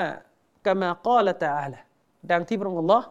ซุบฮานะฮูวะตะอาลาได้ทรงดำรัสไว้ในคัมภีร์ของพระองค์นะครับว่าละกัดอัรซัลนานะครับรุซูลานาบิลบัยนาตนะครับโดยแน่นอนเราอัลลอฮฺซุบฮานะฮูวะตะอาลาได้ส่งบรรดาศาสนทูตของเรามารุซูลานาเนี่ยก็คือศาสนทูตของเรามาบิลบัยนาตพร้อมด้วยเหล่าหลักฐานอันชัดแจ้งอัลลอฮ์ส่งศาสนทูตของพระองค์มาพร้อมด้วยหลักฐานที่ชัดเจนนะครับวะอันซัลนามะอะฮุมุลกิตาบวัลมีซานนะครับและเราได้ประทานคัมภีร์วัลมีซานะและความยุติธรรมลงมาพร้อมกับบรรดาศาสนทูตส่งศาสนทูตมาเนี่ยก็ให้มีคัมภีร์และมีความยุติธรรมตามมาด้วยลิยากูมันนาสุบิลกิสติเพื่อมนุษย์จะได้ดำรงอยู่บนความเที่ยงธรรมนะครับนี่คือองค์การอัลกุรอานในสุเราะห์อัลหะดีษองค์การที่25นะครับอิบนุลกอยยิมอัลญาวซียะห์ได้กล่าวต่อไปนะครับว่าฟะอัคบะรอซุบฮานะฮูอันนะฮูอัรซะละรุซูละฮูวะอันซะละกุตุบะฮูลิยากูมันนาสุบิลกิสติวะฮุวัลอัดลอิบนุกอยยิมบอกว่าพระองค์อัลลอฮ์เนี่ยได้ทรงแจ้งไว้ในคัมภีร์ของพระองค์ว่าพระองค์เนี่ยได้ส่งบรรดาศาสนทูตของพระองค์มาและก็ได้ประทานคัมภีร์ต่างๆของพระองค์ลงมาเพื่อมนุษย์จะได้ดำรงอยู่บนรากฐานแห่งความยุติธรรมซึ่งมันก็คืออัลอัดลความเที่ยงธรรมนะครับวะมินอะอฺฎอมิลกิสติอัตเตาฮีดอิบนุกอยยิมบอกว่าและส่วนหนึ่งจากความยุติธรรมที่ใหญ่หลวงที่สุดที่ยิ่งใหญ่ที่สุดส่วนหนึ่งจากความยุติธรรมที่มันยิ่งใหญ่ที่สุดนะครับในบรรดาความยุติธรรมก็คืออัตเตาฮีดคือการเคารพสักการะอัลเลาะห์เดียวเมื่อใดที่ไม่มีเตาฮีดจะไปหาความยุติธรรมไม่ได้สังเกตดูทุกวันนี้เวลาเราพูดถึงความยุติธรรมเนี่ยมนุษย์ก็จะพุ่งเป้าไปที่เรื่องกฎหมายกฎหมายที่ไม่ได้อยู่บนรากฐานแห่งการเคารพสักการะอัลเลาะห์เดียวจะไม่มีความยุติธรรมใดๆอยู่ในกฎหมายนะจะไม่มีความยุติธรรมใดๆอยู่ในกฎหมายนะนะครับอิบนุกอยยิมบอกว่าและส่วนหนึ่งจากความยุติธรรมที่ยิ่งใหญ่ที่สุดอัตเตาฮีดคือการเคารพสักการะอัลเลาะห์ซุบฮานะฮูวะตะอาลาو هو الرأس العدل وقوامه อิบนุกอยยิมก็ได้พูดต่อไปนะครับว่าซึ่งอัตเตาฮีดเนี่ยการเคารพสักการะอัลเลาะห์เดียวเนี่ยมันคือยอดมันคือรอซมันคือศีรษะคือส่วนหัวมันคือศีรษะหรือยอดของความยุติธรรมมันคือส่วนหัวสูงสุดของความยุติธรรมนะครับอัตเตาฮีดเนี่ยและอัตเตาฮีดเนี่ยเป็นกิวามะฮ์ ยังเป็นรากฐานแห่งความยุติธรรมอีกด้วยดังที่อัลลอฮฺซุบฮานะฮูวะตะอาลาได้ทรงดำรัสไว้ในคัมภีร์ของพระองค์ว่าอินนัชชิรกะละซุลมุนอะซีมอัลลอฮฺบอกว่าแท้จริงแล้วการตั้งภาคีนั้นเป็นความอธรรมที่ใหญ่หลวงที่สุดการตั้งภาคีคือความอธรรมฉะนั้นอัตเตาฮีดการเคารพสักการะองค์เดียวที่ตรงข้ามกับการตั้งภาคีจึงเป็นความยุติธรรมที่ใหญ่หลวงที่สุดเหมือนกันอิบนุลกอยยิมจึงได้กล่าวนะครับว่าฟัชชิรกุอัซลามุซุลมิฉะนั้นการตั้งภาคีนี่นะมันคือความอธรรมที่สุดจากบรรดาความอธรรมทั้งหลายการตั้งภาคีคือความอธรรมที่สุดแห่งความอธรรมนี่ความอธรรม เวลามีการตั้งภาคีเกิดขึ้นมันหาความเป็นธรรมไม่ได้เลยมันมีแต่ความอธรรมเกิดขึ้นในสิ่งนั้นวัตเตาฮีดุอัดลุลอัดลเช่นเดียวกันอิบนุลกอยยิมบอกว่าและอัตเตาฮีดเนี่ยคือความยุติธรรมที่สุดแห่งความยุติธรรมเตาฮีดนี่คือความยุติธรรมที่สุดจากความยุติธรรมทั้งหลายฟะมากานะอัชชัดดะมุนาฟะตัลลิฮาซัลมักซูดฟะฮุวะอักบะรุลกะบาอิรอิบนุลกอยยิมก็เลยปิดท้ายว่าดังนั้นสิ่งใดก็ตามแต่ที่ตรงข้ามสวนทางอย่างถึงที่สุดต่อเป้าหมายแห่งการสร้างนี้อย่างที่บอกไปอัลลอฮ์สร้างมนุษย์มาเนี่ยมีเป้าหมายการสร้างก็คือเพื่อให้มนุษย์เคารพสักการะอัลลอฮ์เดียวอิบนุลกอยยิมเลยบอกนะครับว่าอะไรก็ตามแต่ที่มันมีลักษณะตรงข้ามสวนทางแบบล้มล้างต่อเป้าหมายการสร้างอันนี้มันก็ย่อมเป็นบาปที่ใหญ่หลวงที่สุดจากบรรดาบาปใหญ่ทั้งปวงด้วยเช่นเดียวกันนะครับมันมีความเกี่ยวพันกันอัลลอฮ์สร้างมนุษย์มาเพื่อให้มนุษย์ดำรงมั่นซึ่งความยุติธรรมอัลลอฮ์สร้างมนุษย์มาเนี่ยให้มนุษย์มีการเคารพสักการะอัลลอฮ์เดียวและให้มนุษย์นั้นดำรงไว้ซึ่งความยุติธรรมฉะนั้นสิ่งใดก็ตามแต่ที่มันตรงข้ามกับเป้าหมายนี้ก็คือไปก่อการตั้งภาคีขึ้นนะไปก่อการตั้งภาคีขึ้นแล้วก็ตัวการตั้งภาคีก็เป็นความอธรรมโดยตัวด้วยนะครับมันจึงเป็นสิ่งที่ถูกนับให้เป็นบาปใหญ่ที่ใหญ่หลวงที่สุดอันเนื่องมาจากมันตรงข้ามกับเป้าหมายการสร้างมนุษย์มานะครับอันนี้คือเรื่องสำคัญที่ต้องพิจารณาให้มากนะครับเนื่องจากว่าถ้าเราพิจารณาไปยังข้อเท็จจริงที่มันเกิดขึ้นในโลกเมื่อใดก็ตามแต่ที่มีการตั้งภาคีขึ้นเมื่อนั้นจะไม่มีความเป็นธรรมอยู่จะไม่มีความเป็นธรรมอยู่นะครับไปดูสังคมอินเดียสังคมอินเดียเนี่ยเป็นสังคมชนชั้นวรรณะระบอบวรรณะอยู่ได้ก็เพราะมีความระบอบวรรณะอยู่ได้เนี่ยก็เพราะว่ามีความเชื่อที่เป็นการตั้งภาคีต่ออัลเลาะห์ซุบฮานะฮูวะตะอาลาอยู่ในระบบการปกครองอยู่ในระบบสังคมของที่นั่นนะครับและอีกหลายๆกรณี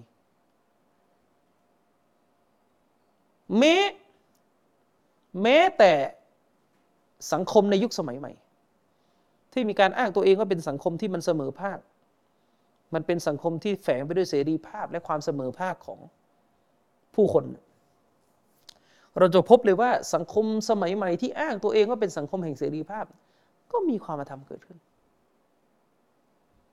ถามว่าการเปิดทางให้มีการทำแท้งเสรีฆ่าเด็กตายวันแล้ววันเล่าเนี่ยมันคือความยุติธรรมตรงไหน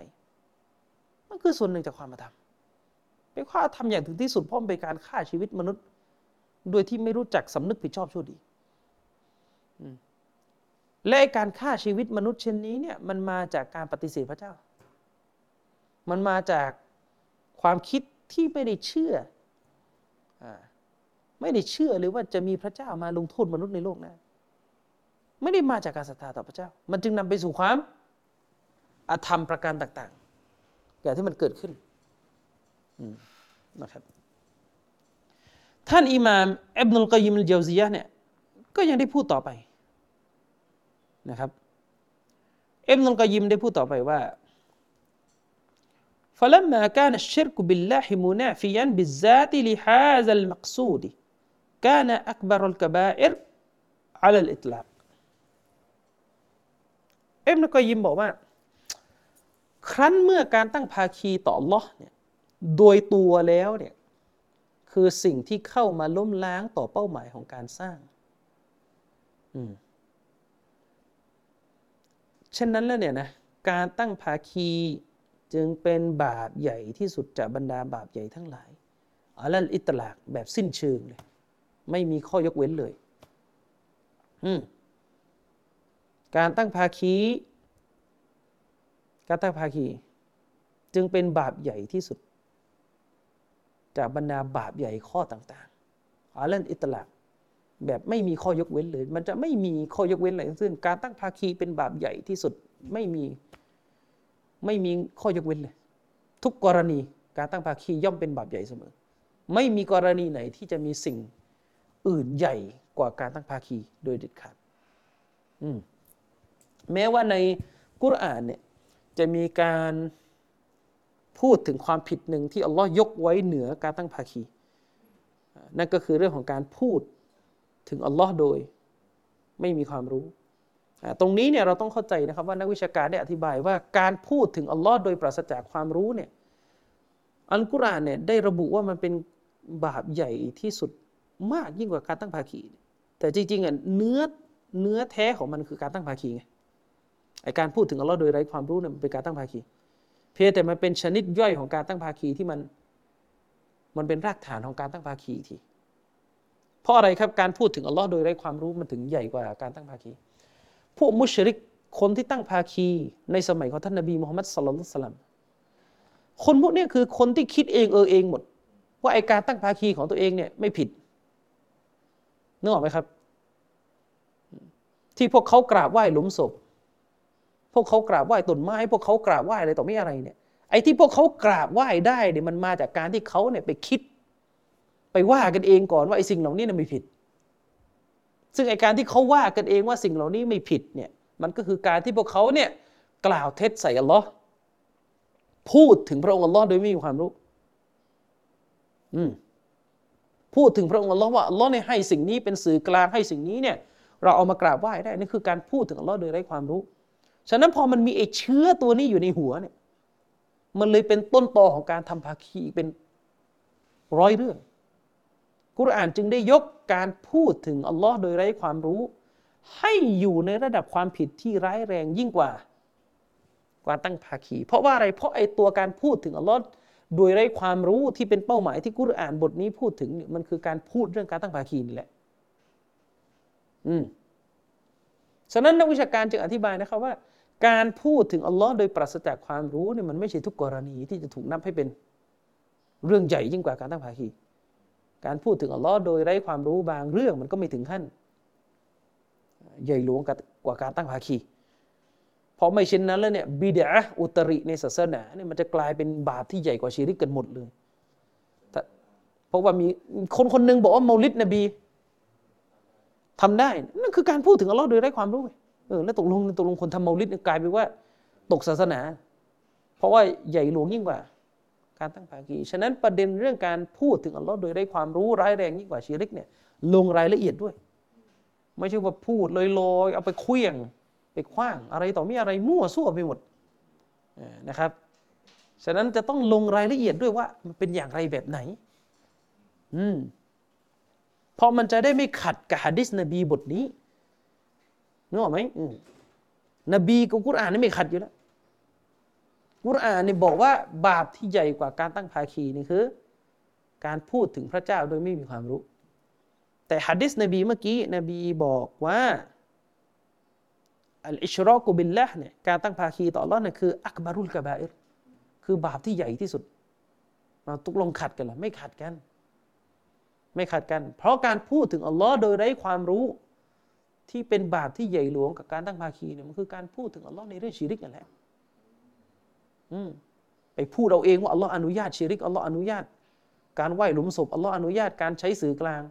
ที่เป็นการตั้งภาคีนั่นคือการพูดโดยที่ไม่มีความรู้ตัวเองก็ตั้งภาคีแล้วก็ไปโมเมใส่อัลลอฮ์ว่าอัลลอฮ์อนุญาตอีกนะครับนี่เข้าใจ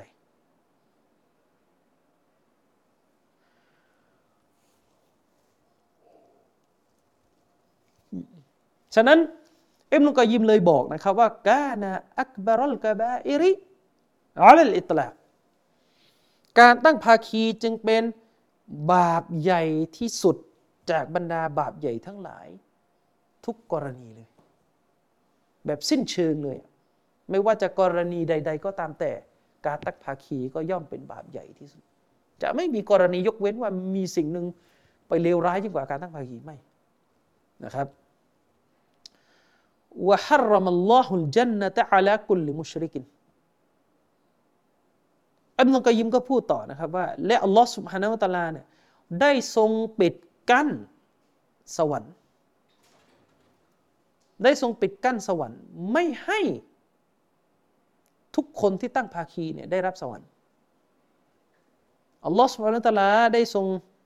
ห้ามสวงสวรรค์แก่ทุกคนที่ตั้งภาคีนะครับ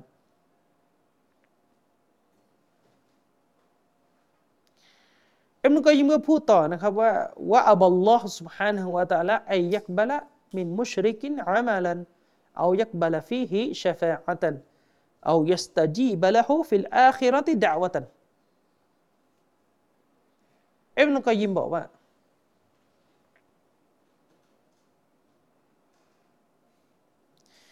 อัลลอฮฺซุบฮานะฮูวะตะอาลาเนี่ยจะไม่ตอบรับการงานใดๆจะไม่ตอบรับความดีใดๆ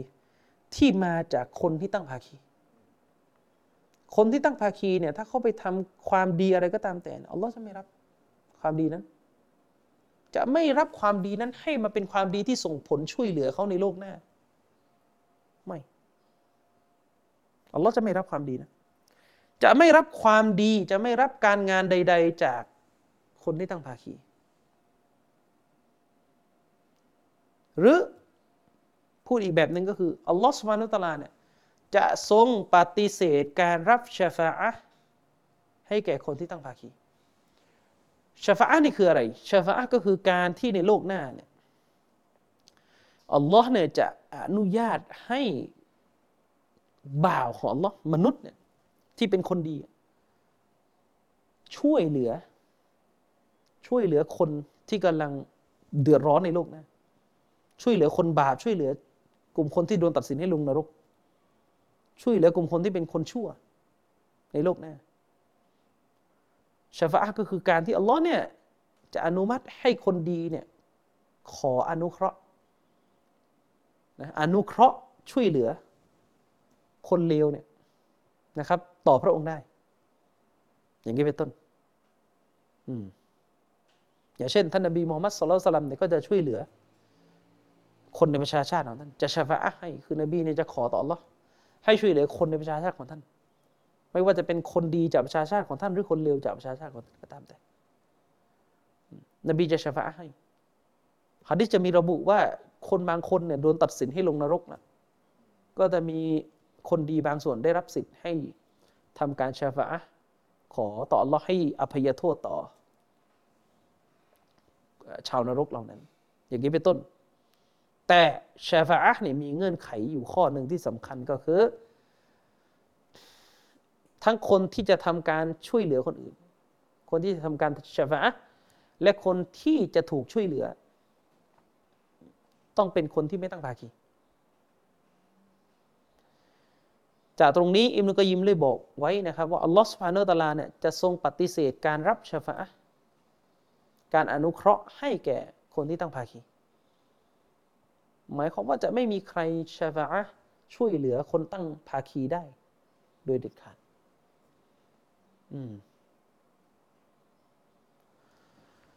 หรือในอีกกรณีหนึ่งอัลลอฮฺซุบฮานะฮูวะตะอาลาเนี่ยจะทรงปฏิเสธ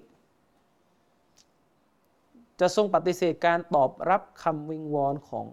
คนตั้งภาคีในโลกหน้า ถ้าคนตั้งภาคีเนี่ยได้วิงวอนขอต่อพระองค์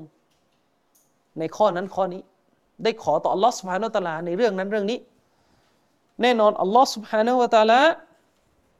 จะปฏิเสธไม่ตอบรับคำวิงวอนของผู้ที่ตั้งภาคีในโลกหน้าเนี่ยอัลลอฮฺจะไม่รับหรือพูดได้อีกแบบอีกว่าอัลลอฮฺซุบฮานะฮูวะตะอาลาเนี่ยจะปฏิเสธการอภัยบาปให้แก่ผู้ตั้งภาคีผู้ที่ตั้งภาคีเนี่ยเขากลับไปหาอัลลอฮฺซุบฮานะฮูวะตะอาลาในสภาพที่มีบาปฉะนั้นในโลกหน้าเนี่ยบาปของเขาจะไม่ถูกอภัยโทษให้อีกเนื่องจากเขาอยู่ในสถานะคนที่ตั้งภาคีฉะนั้นคนที่จะถูกคาดหวังว่าบาปจะถูกอภัยโทษให้แก่เขาเนี่ยก็จะมีแค่คนที่ไม่ตั้งภาคีต่ออัลลอฮฺ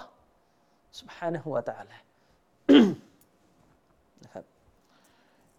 อิบนุลกอยยิมเลยพูดต่อนะครับว่าฟะอินนัลมุชริกะอัจฮะลุลญาฮิลีนบิลลาฮิفإن المشرك أجهل الجاهلين بالله อิบนุลกอยยิมบอกว่าพอแท้จริงแล้วเนี่ยคนที่ตั้งภาคีต่ออัลเลาะห์เนี่ยนะคนที่ตั้งภาคีเนี่ยก็คือคนที่โง่ก็คือคนโง่เขลาที่สุดในบรรดาคนโง่เขลาทั้งหลายในเรื่องของพระผู้เป็นเจ้าคนที่ตั้งภาคีนี่คือคนที่โง่ที่สุดจากบรรดาคนโง่เป็นคนที่โง่ที่สุดจากบรรดากลุ่มคนที่โง่ในเรื่องของพระผู้เป็นเจ้าอันนี้สำคัญเลยสถานะตั้งภาคีเนี่ยเป็นสถานะที่มีปัญหามากๆคนตั้งภาคีคือคนโง่ที่สุดยังไงอะให้สุญญะละละหุมินคอลกิฮินิดดันในแง่ที่ว่าผู้ที่ตั้งภาคีเนี่ยได้นำเอาสิ่งถูกสร้างของพระผู้เป็นเจ้าสิ่งที่พระเจ้าสร้างมาเนี่ยไปเอาสิ่งนั้นมายกให้อยู่ในฐานะที่เสมอเท่าพระเจ้ามายกให้อยู่ในฐานะที่เสมอเท่าพระผู้เป็นเจ้าอิบนุลกอยยิมเลยบอกนะครับว่าวะซาลิกะฆอยะตุลญะฮลิบิฮิกะมาอันนะฮูฆอยะตุลซุลมิมินฮูوإن كان المشرك في الواقع لم يظلم ربه وإنما ظلم نفسه อิบนุลกอยยิมได้บอกไว้นะครับว่าคนที่ตั้งภาคีเนี่ยคือคนโง่เขลาที่สุดในบรรดาคนโง่เขลาในเรื่องของพระผู้เป็นเจ้าในแง่ที่ว่าผู้ตั้งภาคีเนี่ยได้นำเอาสิ่งถูกสร้างของพระผู้เป็นเจ้าเนี่ยมายกให้อยู่ในฐานะที่เสมอเท่ากับพระองค์และไอพฤติกรรมดังกล่าวนี้นะถือว่าเป็นความโง่เขลาต่อสิทธิของพระผู้เป็นเจ้าอย่างถึงที่สุดเสมือนดังที่มันเป็นความอธรรมอย่างถึงที่สุดจากตัวผู้ตั้งภาคีเช่นเดียวกันและแม้ว่าในความเป็นจริงแล้วเนี่ยผู้ที่ตั้งภาคีเนี่ยจะไม่ได้อธรรมต่ออัลลอฮ์แต่อย่างใดและแท้จริงแล้วเนี่ยเขาเพียงแต่อธรรมต่อตัวของพวกเขาเองเท่านั้นนี่คือคำพูดของอิมามอิบนุลกอยยิมอัลญาวซียะห์นะครับไปดูคำพูดอิบนุลกอยยิมได้นะครับในหนังสือที่มีชื่อว่าอัลญาวาบุลกาฟีหน้าที่109ของอิมามอิบนุลกอยยิมฮะฟิซะฮุลลอฮ์เราะฮิมะฮุลลอฮ์ตะอาลานะครับจากคำพูดของอิบนุลกอยยิมที่เราเสนอไปข้างต้นนะครับทำให้เราเนี่ยได้ความเข้าใจรวมแล้วว่าการตั้งภาคีเนี่ยเป็นบาปที่เลวร้ายชั่วร้ายที่สุดในอิสลามเพราะมันเป็นบาปที่มันมีผลทำให้การงานทั้งหมดที่มนุษย์กระทำเนี่ยสูญเปล่าเป็นโมฆะไม่มีประโยชน์อะไรเลยและเป็นบาปที่ทำให้บุคคลคนหนึ่งต้องพำนักอยู่ในนรกไม่ได้ออกแน่นอนเมื่อพูดอย่างนี้เนี่ยมันย่อมไม่ใช่บาปธรรมดาหรือทำเล่นๆอย่างแน่นอนนะครับทีนี้มาคุยกันถึงประเภทของการตั้งภาคีกันต่อการตั้งภาคีเนี่ยไม่ได้มีประเภทเดียวและเพื่อให้ผู้ที่ศึกษาเรื่องการตั้งภาคีเนี่ยสามารถเข้าใจในประเด็นนี้อย่างกระจ่างแจ้งและออกห่างจากสิ่งเหล่านี้อย่างครอบคลุมเนี่ย นักวิชาการอิสลามเขาจึงได้แบ่งการตั้งภาคีออกเป็นประเภทดังต่อไปนี้เขาจึงได้แบ่งการตั้งภาคีออกเป็นประเภทต่างๆดังต่อไปนี้ประเภทที่หนึ่งคือการตั้งภาคีใหญ่ชิรกุนอักบัรคือการตั้งภาคีใหญ่การตั้งภาคีใหญ่คืออะไรครับการตั้งภาคีใหญ่นี่ก็คือการตั้งภาคีที่มีผลทำให้ผู้ตั้งเนี่ยสิ้นสถานะความเป็นมุสลิมยะซากัลลอฮุค็อยรอนตกอยู่ในสถานะผู้ปฏิเสธ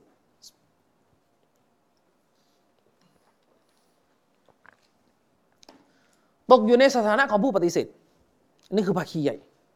ชิรกุนอักบัรภาคีใหญ่การตั้งภาคีในประเภทนี้เนี่ยทำให้ผู้ที่เดิมนับถือในศาสนาอิสลามแล้วก็มาทำภาคีมาตั้งภาคีชนิดนี้มันมีผลทำให้คนที่ตั้งภาคีชนิดนี้เนี่ยหลุดพ้นจากสถานะความเป็นมุสลิมตกอยู่ในสถานะของผู้ปฏิเสธอิสลามไปแล้วไม่ว่าเจ้าตัวเนี่ยจะออกจากอิสลามหรือไม่อยากออกก็ตามแต่ตัวคุณโดนไล่ออกไปแล้วนะครับต่อให้ยืนการว่าผมยังเป็นมุสลิมผมยังเป็นมุสลิมถ้าตั้งภาคี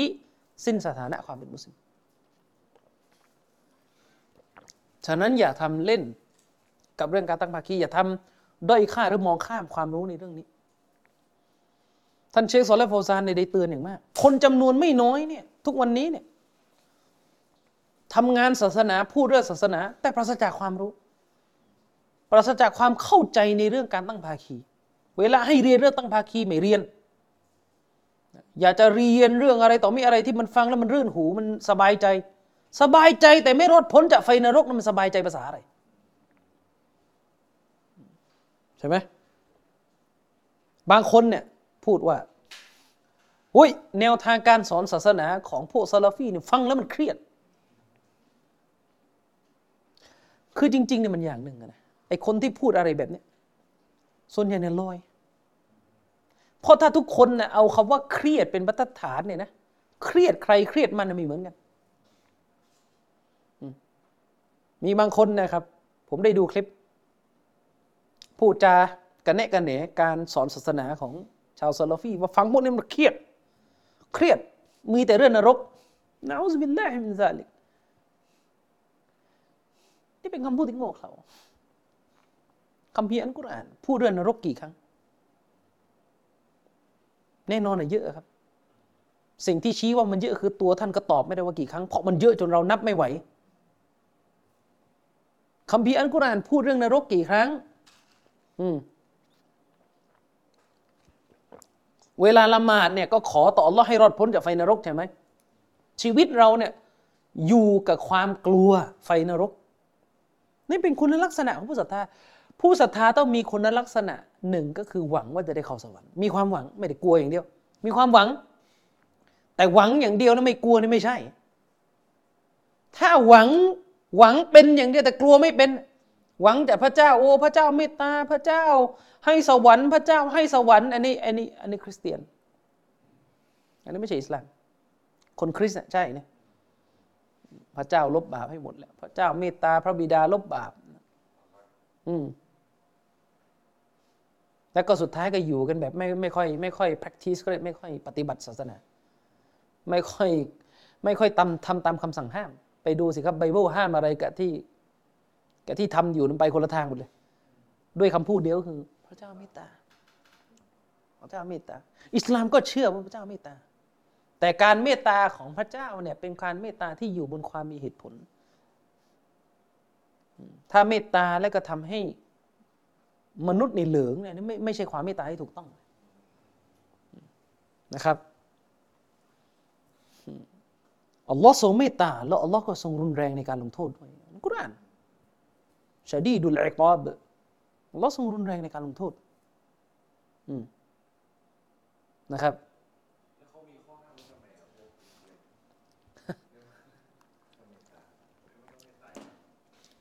เขามีการอธิบายว่าข้อห้ามนี้เดิมทีมันเป็นข้อห้ามที่พระเจ้าเนี่ยประทานข้อห้ามลงมาเพื่อลงโทษชาวอิสราเอลเพราะชาวอิสราเอลเนี่ยดื้อทรยศต่อพระเจ้ามากเลยต้องประทานข้อห้ามมาแล้ววันหนึ่งเนี่ยพระเจ้าก็ได้ปลดเปลื้องข้อห้ามนั้นด้วยการส่งพระเยซูมาประกาศเรื่องการล้างบาป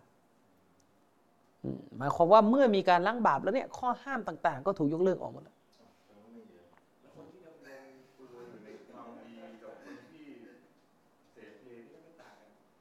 ก็สุดท้ายก็รอดหมดถ้าเชื่อใน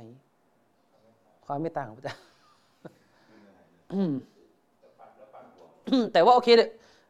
เท่าที่ผมพอรู้มาเนี่ยนิกายบางนิกายเนี่ยคือเขามีความขัดแย้งเรื่องนิกายอยู่แหละนิกายบางนิกายเนี่ยเขาจะมีความเชื่อว่าคือเราเชื่อพระเจ้าอย่างเดียวไม่รอดนะต้องปฏิบัติด้วยอันนี้จะเป็นนิกายเก่าๆเลยอย่างเช่นนิกายออร์โธดอกซ์เนี่ยจะเป็นอย่างนี้แต่นิกายที่คนสมัยใหม่นิยมเป็นกันมากเนี่ยจะเป็นนิกายที่สอนว่าเชื่ออย่างเดียวถ้าเชื่อในพระเยซูเนี่ยรอดยังไงก็รอดอภัยให้หมดเพราะแก่นแท้ของความเชื่อในเรื่องการล้างบาปก็คืออันนี้แหละก็คือการที่พระเจ้าลบบาปให้จริงเมื่อลบแล้วจะไปทำอะไรมาก็คือลบให้หมดนะครับนั่นเป็นอย่างนี้ทีนี้มุสลิมเราเนี่ยบางทีก็ไปกินไอ้ความเชื่อแบบนี้เข้ามาในศาสนาตัวเองนะแล้วก็มาสร้างวัฒกรรมว่าศาสนาอิสลามเรียนไปแล้วต้องไม่เครียดคือผมก็พูดได้ว่าศาสนาอิสลามไปเนี่ยเรียนไปแล้วต้องไม่เหลือง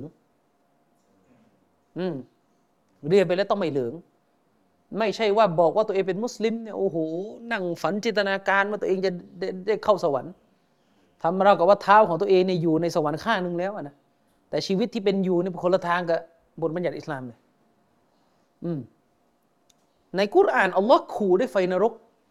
อัลลอฮ์ขู่มนุษย์ให้กลัวไฟนรกขนาดองค์การที่อัลลอฮ์เนี่ยพูดโดยให้ใจความกว้างที่สุดยาอายุฮัลละซีนะอามานูโอบรรดาผู้ศรัทธาทั้งหลายอูอันฟุซะกุมวะอะห์ลีกุมนารา โอบรรดาผู้ศรัทธาทั้งหลายเจ้าจงปกป้องดูแลตัวเจ้าเองและคนในครอบครัวของเจ้าให้รอดพ้นจากไฟนรกของอัลลอฮ์นี่ก็ยังต้องเอาเรื่องนรกมาเตือนบอกว่าใช้ชีวิตเนี่ยอย่าลงนรกนะใช้ชีวิตเนี่ยใช้ยังไงก็ได้อย่าให้ลงนรกก็หมายถึงว่าใช้ให้อยู่ในกรอบศาสนาแล้วก็กำชับอีกวรรคต่อมาวะกูดุฮันนาสุวัลฮิญาเราะห์เชื้อเพลิงในไฟนรกเนี่ยคืออะไรคือมนุษย์ที่เป็นชาวนรกนั่นแหละเป็นเท่าฐานในไฟนรกเป็นเชื้อเพลิงในมนุษย์เนี่ยโดนโยนลงไปในไฟนรกแล้วทำให้ไฟนรกนะปะทุรุนแรงขึ้นเชื้อเพลิงกับก้อนหินฮิญาเราะห์ก้อนหินก็คือสิ่งที่มนุษย์เอามาทำชีริกจะเป็นเชื้อเพลิงในไฟนรกนี่ก็ขู่ได้ไฟนรกเครียดไหมต้องเครียดสิครับไม่ใช่ฟังอายะนี้เลยยิ้มตาเยิ้มอันนั้นเลอะเทอะไม่เข้าใจอิสลามพูดอย่างนั้นนะครับบรรดาซอฮาบะห์ของท่านนบีเนี่ยชีวิตของเขาเนี่ยจะมีสองด้านเสมอบางครั้งเขาก็ฟังหะดีษที่ท่านนบีสัญญาเรื่องสวงสวรรค์แล้วพวกเขาก็ดีใจหวังว่าตัวเองจะได้เข้าสวรรค์แต่ความหวังของพวกเขาเนี่ยมาคู่กับความกลัวเรื่องไฟนรกคนในสมัยนบีนี่กลัวขนาดไหนนะหะดีษรู้กันนะผู้หญิงในสมัยนบีนี่ไปพลาดทำซินานะกลัวว่าตัวเองจะไม่รอดการลงโทษในโลกหน้านะถึงขั้นต้องมาหานบีให้นบีนี่ลงโทษให้ได้ในโลกนี้ตายเป็นตายเพราะว่าคนที่แต่งงานมาแล้วก็ไปทำซินาเนี่ยถ้าโดนไปทำการผิดประเวณีแต่งงานมาแล้วนะแล้วก็ไปผิดประเวณีอีกเนี่ยถ้าโดนลงโทษนี่คือตายอย่างเดียวเลยนะตายอย่างเดียวเลยไม่เหมือนคนที่ไม่เคยแต่งงานและผิดประเวณีในนี้โดนลงโทษด้วยการเคี่ยนไม่ตายแต่ถ้าผิดประเวณีแต่ถ้าแต่งงานมาแล้วก็ไปผิดประเวณีเนี่ยอันนี้ตายอย่างเดียวครับแต่หะดีษนบีระบุนะครับผู้หญิงบางคนเนี่ยตั้งครรภ์มาหานบีนบีไล่กลับไปให้ไปคลอดลูกก่อนคลอดเสร็จแล้วเนี่ยลูกโตแล้วมาหาท่านนบีอีกจะให้นบีลงโทษให้ได้ให้นบีลงโทษเพราะอะไรครับเพราะต้องการให้ตัวเองเนี่ยหลุดพ้นจากบทลงโทษในโลกหน้ากลัวบทลงโทษในโลกนี้เนี่ยมันจะถึงขั้นให้ตายยังไงมันไม่น่ากลัวเท่ากับอัลลอฮ์เนี่ยลงโทษในโลกหน้าถ้าอัลลอฮ์โยนมนุษย์ลงไปในนรก น่ากลัวครับน่ากลัวครับให้เราโดนโยนลงมาจากท้องฟ้าจากเครื่องบินเนี่ยน่าจะดีกว่าที่พระผู้เป็นเจ้าจะจับเราโยนลงไปในไฟนรกฉะนั้นอย่ามาสร้างวาทกรรมเท็จให้กับอิสลามคนที่เป็นมุสลิมมีทั้งความสุขและความเครียดแต่เป็นความเครียดที่ไม่ถึงขั้นทำลายชีวิตซึ่งจริงๆไม่เรียกว่าความเครียดเราเรียกว่าความกลัวความตระหนักความกลัวความตระหนักเป็นผู้ศรัทธานี่ต้องกลัวไฟนรกต้องกลัวไฟนรกถ้าคุณรู้ว่าคนในสมัยสลับเขาใช้ชีวิตยังไงเนี่ยคุณจะเห็นเลยว่าพวกเรานี่อยู่กันชิลขนาดไหนพวกเรานี่อยู่กันแย่ขนาดไหนนะครับมีสลับท่านหนึ่งที่มีชีวิตทันยุคซอฮาบะห์แล้วก็เขาก็มาทันยุคหลังซอฮาบะห์อีกเขาบอกว่าถ้าบรรดาสาวกเนี่ยมาเห็นคนในรุ่นหลังสาวกมาสักหน่อยนึงบางทีสาวกอาจจะคิดว่าคนรุ่นนั้นน่ะตกศาสนากันแล้วหรือเปล่าแล้วก็พูดกันยุคนู้นแล้วถ้าคนในยุคนู้นทั้งหมดมันเจอคนยุคนี้นึกออกไหมอะไรนะครับฉะนั้นการศึกษาหาความรู้ศาสนาเนี่ยต้องมีความรู้ในเรื่องเตาฮีดเรื่องการเคารพสักการะอัลลอฮ์องค์เดียวต้องสอนผู้คนในเรื่องนี้เป็นเรื่องใหญ่ต้องสอนผู้คนในเรื่องนี้เป็นเรื่องใหญ่ต้องสอนผู้คนให้ละทิ้งการตั้งภาคีต้องสอนให้ผู้คนเนี่ยเชื่อในพระนามและคุณลักษณะของอัลลอฮ์ให้มันถูกเพราะนั่นคือเป้าหมายการสร้างไม่ใช่ยังไงก็ได้ขอให้เชื่อว่าเราเป็นเจ้าพอแล้วบางคนพูดอย่างนี้ขอให้เชื่อว่าเราเป็นพระเจ้าพอแล้วรายละเอียดอย่างนี้ไม่ต้องไปเถียงแล้วมันก็เลอะเทอะครับนี่คือว่าถ้ากรรมเท็จที่ถูกสร้างขึ้นจากบรรดาคนที่บรรยายศาสนาแล้วไม่ได้มีความรู้การไม่มีความรู้นั้นมาตัดสินที่เนื้อหาเลยครับถ้าเนื้อหามั่วก็คือมั่วถ้าเนื้อหามั่วก็คือมั่วบางคนนี่น่ากลัวมากนะครับทั้งที่การพูดศาสนาเนี่ยอย่างที่บอกถ้าพูดมั่วพูดเท็จนี่มันเรื่องใหญ่บางคนนี่พูดเรื่องศาสนานี่พูดแบบไม่มีความกลัวเลยว่าไอ้สิ่งที่พูดอยู่นี่จะถูกสอบสวนขนาดไหนนี่คือความน่ากลัวครับมนุษย์บางคนเนี่ยชัยฏอนเนี่ยไม่ได้ล่อลวงเขาให้ไปทำซินาซาตานเนี่ยไม่ได้ล่อลวงเขาให้ไปทำซินาไม่ได้ล่อลวงเขาให้ไปกินยาบ้าแต่ที่ผมเห็นเนี่ยมนุษย์บางคนเนี่ยเขาซินาเนี่ยบางทีสภาพของเขาเนี่ยอาจจะดีกว่าบางคนที่ไม่เคยซินาแต่พูดเรื่องศาสนาเสียหายพูดออกมาคนดูเป็นแสนเป็นหมื่นนี่อะไรก็ไม่รู้เร็วๆนี่มีคนส่งมาให้ผมดูนะมีนักบรรยายศาสนาพูดเรื่องสัญญาณวันกิยามะห์เกิดมาไม่เคยได้ยินครับนบีมูฮัมมัดบอกว่าอะไรน้ำจะท่วมนิวยอร์กมีที่ไหนหะดีษที่ไหนบอกว่านบีใช้คำว่านิวยอร์กเลย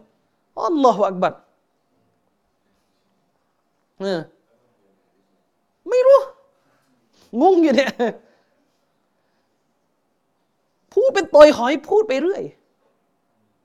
พูดไปเรื่อยเลยครับพูดถึงขนาดว่านบีมูฮัมมัดใช้คำว่านิวยอร์กอูซบิลลาห์มีที่ไหนอะที่นบีนิวยอร์กนะอ่านหนังสืออัชเราะตุสซาอะห์เนี่ย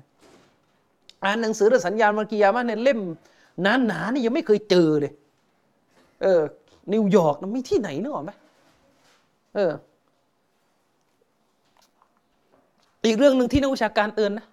เวลาพูดเรื่องสัญญาณวันกิยามะห์เนี่ยระวังให้ดีบางคนชอบหมกมุ่นเรื่องดัจญาลหมกมุ่นจนเลอะเวลาเราพูดเรื่องดัจญาลเรื่องสัญญาณวันกิยามะห์เนี่ยพูดเท่าที่หะดีษบอก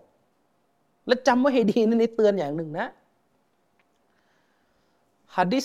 เรื่องดัจญาลเนี่ยศัพท์บางตัวมันยากมากเวลาจะแปลอะไรเนี่ยให้ดูคำอธิบายของอุลามะห์ดีๆแต่ละวรรคหมายถึงอะไรไม่ใช่ว่าแปลอีลุงตุงนังงงหมดว่าตกลงดัจญาลมันตัวยังไงกันแน่เพราะแปลแล้วไม่ตรงกันไม่รู้ตาบอดข้างไหนกันแน่บางคนก็อธิบายไปขวาบ้างซ้ายบ้างตาเป็นองุ่นบ้างตาไม่องุ่นบ้างอะไรงงไปหมดเพราะว่าเราไม่เข้าใจกอริบเราไม่เข้าใจศัพท์ยากที่อยู่ในหะดีษนบีซึ่งเวลาเราจะแปลหะดีษพวกนี้มันจะมีหนังสือเฉพาะด้านเลยที่ต้องมานั่งอธิบายศัพท์ทีละตัว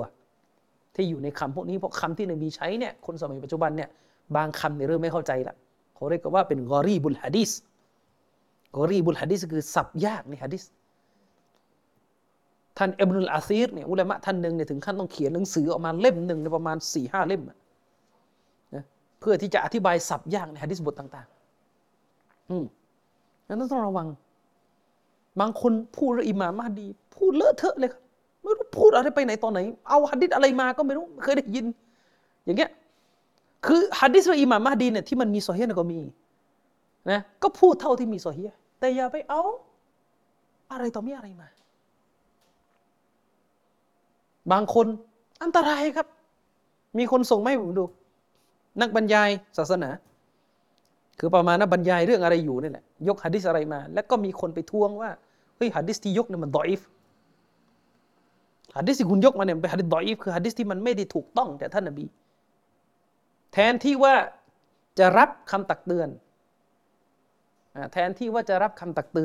ว่าอาหารนี่มันดออีฟก็รับไม่แถอีกดออีฟแต่มันอาจจะเป็นจริงก็ได้ตามที่นบีบอกเลอะเทอะครับทำไมอย่างเงี้ยหมดเลยนะครับกฎเกณฑ์ในศาสนากฎมันมีอยู่ว่าหะดีษบทใดก็ตามแต่ที่ไม่มีความซอฮีฮ์จากท่านนบีเนี่ยอย่าเอามากล่าวอย่าเอามาพูดถ้าเป็นหะดีษดออีฟที่เนื้อหาของมันพูดถึงความดีฟะฎออิลุลอามาลคือการส่งเสริมให้มนุษย์เนี่ยทำการงานที่ดีนั้นก็ต้องกำกับด้วยเวลายกอุลามะบอกต้องกำกับครับว่าดออีฟต้องกำกับไม่ใช่มาใช้สูตรว่าดออีฟแต่อาจจะจริงแล้วก็อ้างต่อไปคือบางทีมันมีคนน่ะชอบไปเอาหะดีษดออีฟที่พูดถึงสัญญาณวันกิยามะห์มาเอามาอธิบายเอามาอ้างไปเรื่อยแล้วพอมีคนบอกว่าเฮ้ยอย่าไปยกหะดีษพวกนี้สิไม่มีความซอฮีฮ์ไปใช้สูตรว่าแต่มันอาจจะออกมาจริงก็ได้ถ้ามันจริงตรงตามหะดีษนี้เราก็พูดไม่ได้ว่านบีเคยพูดมันก็แค่เหตุการณ์นึงเกิดขึ้นแล้วก็มาตรงกับหะดีษดออีฟมันพูดไม่ได้ว่านบีพูดนี่คือความน่ากลัวนะความน่ากลัวที่เราไม่รู้ก็คือท่านนบีได้เตือนให้ระวังมันกะซะบะอะลัยยะมุตะอัมมิดันฟัลยะตะบะวะมะกะอะดะฮุมินันนาร์หะดีษในบทนำของซอฮีฮ์มุสลิมท่านนบีบอกว่าใครก็ตามแต่ที่โกหกใส่ฉันมุตะอัมมิดันตั้งใจโกหกให้เขาคนนั้นเตรียมที่นั่งในขุมนรกหะดีษนี้จริงอยู่ว่าตัวคำพูดนบีขู่ถึงคนที่จงใจโกหกใส่ท่านนบีแต่อุลามะเขายกหะดีษนี้มาเตือนทุกคนไม่ว่าจะตั้งใจหรือไม่ตั้งใจเนี่ยให้ระมัดระวังการพูดอะไรผิดๆแล้วก็ใส่ท่านนบีเมื่อมีการพูดผิดต้องรีบออกมาแก้เลยว่าพี่น้องครับผมเคยพลาดพิงถึงนบีตรงนี้มันไม่ถูกต้องถ้ามีคนเตือนก็ต้องรับ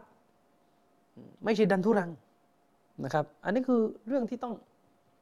เข้าใจนะครับกลับไปที่เรื่องของการตั้งภาคีนะครับการตั้งภาคีใหญ่จะเป็นเหตุให้ผู้ที่ตั้งภาคีเนี่ยอยู่ในนรกตลอดกาลหากเขาเสียชีวิตลงโดยไม่มีการสำนึกผิดจากการตั้งภาคีเนี่ยคือหมายถึงว่าเขาตั้งภาคีแบบนี้จนตายก็ไม่หยุดแน่นอนคนคนนี้จะอยู่ในนรกตลอดกาลและจะไม่ได้รับการอภัยโทษจะไม่ได้รับการอภัยโทษจากอัลลอฮฺซุบฮานะฮูวะตะอาลาบางคนนะครับอยู่ในวงการศาสนามาจะเป็น10 ปีแล้วยังไม่รู้เลยว่าอะไรคือการตั้งภาคีกลุ่มบางกลุ่มอย่างเช่นกลุ่มญะมาอะห์ตับลีฆบอกคนนะครับว่าเป็นกลุ่มทำงานศาสนาเรียกร้องคนไปสู่การละหมาดแต่ไม่รู้เรื่องการตั้งภาคีอะไรเลยไม่รู้เรื่องไม่เข้าใจการตั้งภาคีอะไรเลยนะครับเพราะมัวแต่ไปเรียนอะไรอยู่ก็ไม่รู้นี่เรื่องใหญ่นะครับการตั้งภาคีชนิดนี้เนี่ยเชคซอลาห์ อัลฟาวซานอธิบายก็จะเข้านิยามตามที่กล่าวไปข้างต้นเมื่อกี้คือการที่เราเนี่ยไปผันไปแปรชนิดต่างๆของการอิบาดะห์ในการเคารพภักดีต่ออัลเลาะห์เนี่ยเราเอาเรื่องของการเคารพภักดีต่ออัลเลาะห์เนี่ยเอาไปมอบให้แก่สิ่งอื่นนอกเหนือจากอัลเลาะห์มันก็จะเข้านิยามของการตั้งภาคีต่ออัลเลาะห์ซุบฮานะฮูวะตะอาลาเช่นเอาการดุอาก็คือการวิงวอนขอเอาการดุอาไปมอบให้แก่สิ่งอื่นนอกเหนือจากอัลเลาะห์ก็เป็นการตั้งภาคีชนิดหนึ่งหรือการแสวงหาความใกล้ชิดต่อสิ่งหนึ่ง เวลาพูดว่าแสวงหาความใกล้ชิดเนี่ยคนบ้านเราจะงงนิดนึงเพราะมันเป็นศัพท์ในทางเทคนิคตะกรุบเนี่ยก็คือการแสวงหาความใกล้ชิดคำว่าแสวงหาความใกล้ชิดเนี่ยมันหมายถึงเป็นการภักดีหรือการเคารพสักการะโดยตัวเพราะว่าทุกศาสนกิจทุกการงานที่เรากระทำเพื่ออัลเลาะห์เนี่ยมันคือการแสวงหาความใกล้ชิดกับอัลเลาะห์หมดนึกออกไหมครับโดยเนื้อในของมันเป็นอย่างนั้นเราละหมาดคือการกราบไหว้อัลเลาะห์องค์เดียวแต่ในการที่มันเป็นการกราบไหว้อัลเลาะห์องค์เดียวเนี่ยเนื้อในของมันคือการที่เราเนี่ยแสวงหาความใกล้ชิดกับอัลเลาะห์ก็คือเราต้องการทำให้ตัวเองนั้นใกล้ชิดพระผู้เป็นเจ้าการที่เราทำฮัจญ์การที่เราจ่ายซะกาตทั้งหมดเวลาเราทำเรารู้สึกว่าเราเนี่ยเข้าใกล้พระเจ้ามากกว่าเดิมและเมื่อเราไม่ทำสิ่งนี้เราละทิ้งสิ่งนี้เราก็เท่ากับเราจะรู้สึกได้เลยว่าตัวเราก็ห่างไกลจากพระเจ้าออกมาฉะนั้นไอความรู้สึกว่าเราเนี่ยกำลังแสวงหาความใกล้ชิดกับสิ่งหนึ่งอันเนี้ยเป็นที่ต้องห้ามเพราะการแสวงหาความใกล้ชิดเนี่ยต้องกับอัลเลาะห์อย่างเดียวฉะนั้นถ้าเราเนี่ยไปแสวงหาความใกล้ชิดต่อสิ่งหนึ่งโดยผ่านรูปแบบเช่นเชือดสัตว์เช่นที่พวกซูฟีเนี่ยเชือดสัตว์ถวายหลุมศพอันนั้นก็เท่ากับว่าเขาในแสวงหาความใกล้ชิดจากหลุมศพผ่านการเชือดสัตว์หรือการที่เขาเนี่ยบนบานคนที่ไม่ใช่มุสลิมเวลาเขาบนบานศาลเจ้าตัวเขาก็แสวงหาความใกล้ชิดจากศาลเจ้านึกออกไหมตัวเขาก็แสวงหาความใกล้ชิดจากศาลเจ้าผ่านการบนทั้งหมดเนี่ยล้วนแล้วแต่เป็นการตั้งภาคีเพราะมันคือการนำเอาการภักดีการกราบไหว้ของเราเนี่ยไปแปรไปผันออกไปให้แก่สิ่งอื่นที่ไม่ใช่พระเจ้านะครับไม่ว่าจะมอบให้แก่หลุมศพมอบให้แก่พวกยินชัยฏอนทั้งหมดเนี่ยล้วนแล้วแต่เป็นการตั้งภาคีนอกจากนี้ก็จะมีการตั้งภาคีอีกรูปแบบหนึ่งที่มันดูยากกว่าแล้วนักวิชาการก็ได้เตือนกันมากเลยก็คือการตั้งภาคีที่มาในรูปของความหวาดกลัวความหวาดกลัวแน่นอนความหวาดกลัวเนี่ยมันมีกันหลายระดับอย่างที่ผมบอกกลัวบางอย่างก็ไม่ได้บาปกลัวบางอย่างก็ไม่ใช่การตั้งภาคีกลัวบางอย่างเป็นเรื่องที่ศาสนาอนุญาตให้กลัวไฟช็อตกลัวไฟไหม้กลัวอะไรอันนี้ไม่ใช่ปัญหานี่เป็นการกลัวที่เป็นธรรมชาติเบสิกเป็นความกลัวต่อสิ่งที่มันประจักษ์ได้แบบรูปธรรมอ่ะเป็นเขาเรียกถ้าพูดภาษาสมัยใหม่ความกลัวที่มันอยู่ในหมวดวิทยาศาสตร์ไม่ใช่ชีริกหรอกนึกออกไหมความกลัวที่มันถูกจัดอยู่ในชนิดของวิทยาศาสตร์ไม่ใช่ชีริกแต่ความกลัวที่ถูกจัดอยู่ในชนิดแบบไสยศาสตร์อันนี้เลยจะเป็นชีริกจะเป็นการตั้งภาคียังไงความกลัวที่ถูกจัดอยู่ในชนิดแบบไสยศาสตร์ภาษาเราเรียกกันว่าเป็นคอฟุซิรก็คือความกลัวต่อสิ่งที่มันซ่อนเร้นหรือมันเร้นลับความกลัวต่อสิ่งที่ซ่อนเร้นหรือเร้นลับก็อย่างที่ผมบอกไปเมื่อกี้ความกลัวแบบกาเฟตกลัวสิ่งศักดิ์สิทธิ์ความกลัวแบบกาเฟตกลัวเจ้าที่กลัวว่าไอ้สิ่งที่มองไม่เห็นด้วยตาเปล่าเนี่ยจะมาทำให้ตายจะมาทำให้ฉิบหายจะมาทำให้วิบัติจะมาทำให้ป่วยจะมาทำให้ล่มจมเนี่ยไอ้ความกลัวแบบเนี้ยเป็นความกลัวที่ต้องห้ามในอิสลามไม่อนุญาตให้มีความกลัวแบบนี้เพราะความกลัวในลักษณะนี้ต้องมอบให้อัลเลาะห์อย่างเดียวความกลัวว่าจะมีอำนาจหนึ่งมาทำให้เราเนี่ยเดือดร้อนอันนี้ต้องกลัวอัลเลาะห์อย่างเดียวแบบต้องกลัวว่าอัลเลาะห์เท่านั้นแหละที่จะทำให้เราเดือดร้อนจะทำให้เราเนี่ยหายนะจะทำให้เราเนี่ยถูกลงโทษเนี่ยไม่ใช่ไปกลัวสิ่งนี้กับอย่างอื่นซึ่งชีริกชนิดนี้เนี่ยมันควบคุมได้ยากมากเพราะว่ามันเป็นความรู้สึกที่แวบเข้ามาในหัวใจมันไม่ได้แสดงออกผ่านการกระทำเป็นหลักแต่มันเป็นความรู้สึกที่อยู่ในหัวใจมันไม่เหมือนเรื่องไปเชือดสัตว์ที่หลุมศพไอ้นู้นมันชัดไงแต่ว่าไอ้ความกลัวที่เป็นการตั้งภาคีแบบนี้เช่น สมมุติอ่ะโค้งเนี่ยมันล่ำลือกันเลยว่าเฮี้ยนผีเฮี้ยนกาเฟรก็เอาพวงมาลัยเอาอะไรไปวางเละเทะหมดมุสลิมเวลาขับผ่านถ้ามีความรู้สึกวิวเนี่ยนี่ต้องระวังนะมีความรู้สึกไม่สบายใจไม่เหมือนกับตอนผ่านถนนเส้นอื่นอันนี้ไม่ได้อันนี้ต้องระวังนะนั่นคือเรากำลังมีความรู้สึกกลัวต่ออะไรบางอย่างที่คนกาเฟรมันกลัวอันนี้ต้องระวังด้วยเหตุนี้เองความกลัวที่มีต่อยินเนี่ยมันเป็นเรื่องที่ค่อนข้างซับซ้อนความกลัวที่มีต่อยินและชัยฏอนเนี่ยเป็นเรื่องที่ค่อนข้างซับซ้อนเพราะว่ามันก้ำกึ่งระหว่างเป็นความกลัวที่มันยิงอยู่ในธรรมชาติพื้นฐานของมนุษย์เนี่ยธรรมชาติพื้นฐานมันกลัวผีอยู่แล้วไง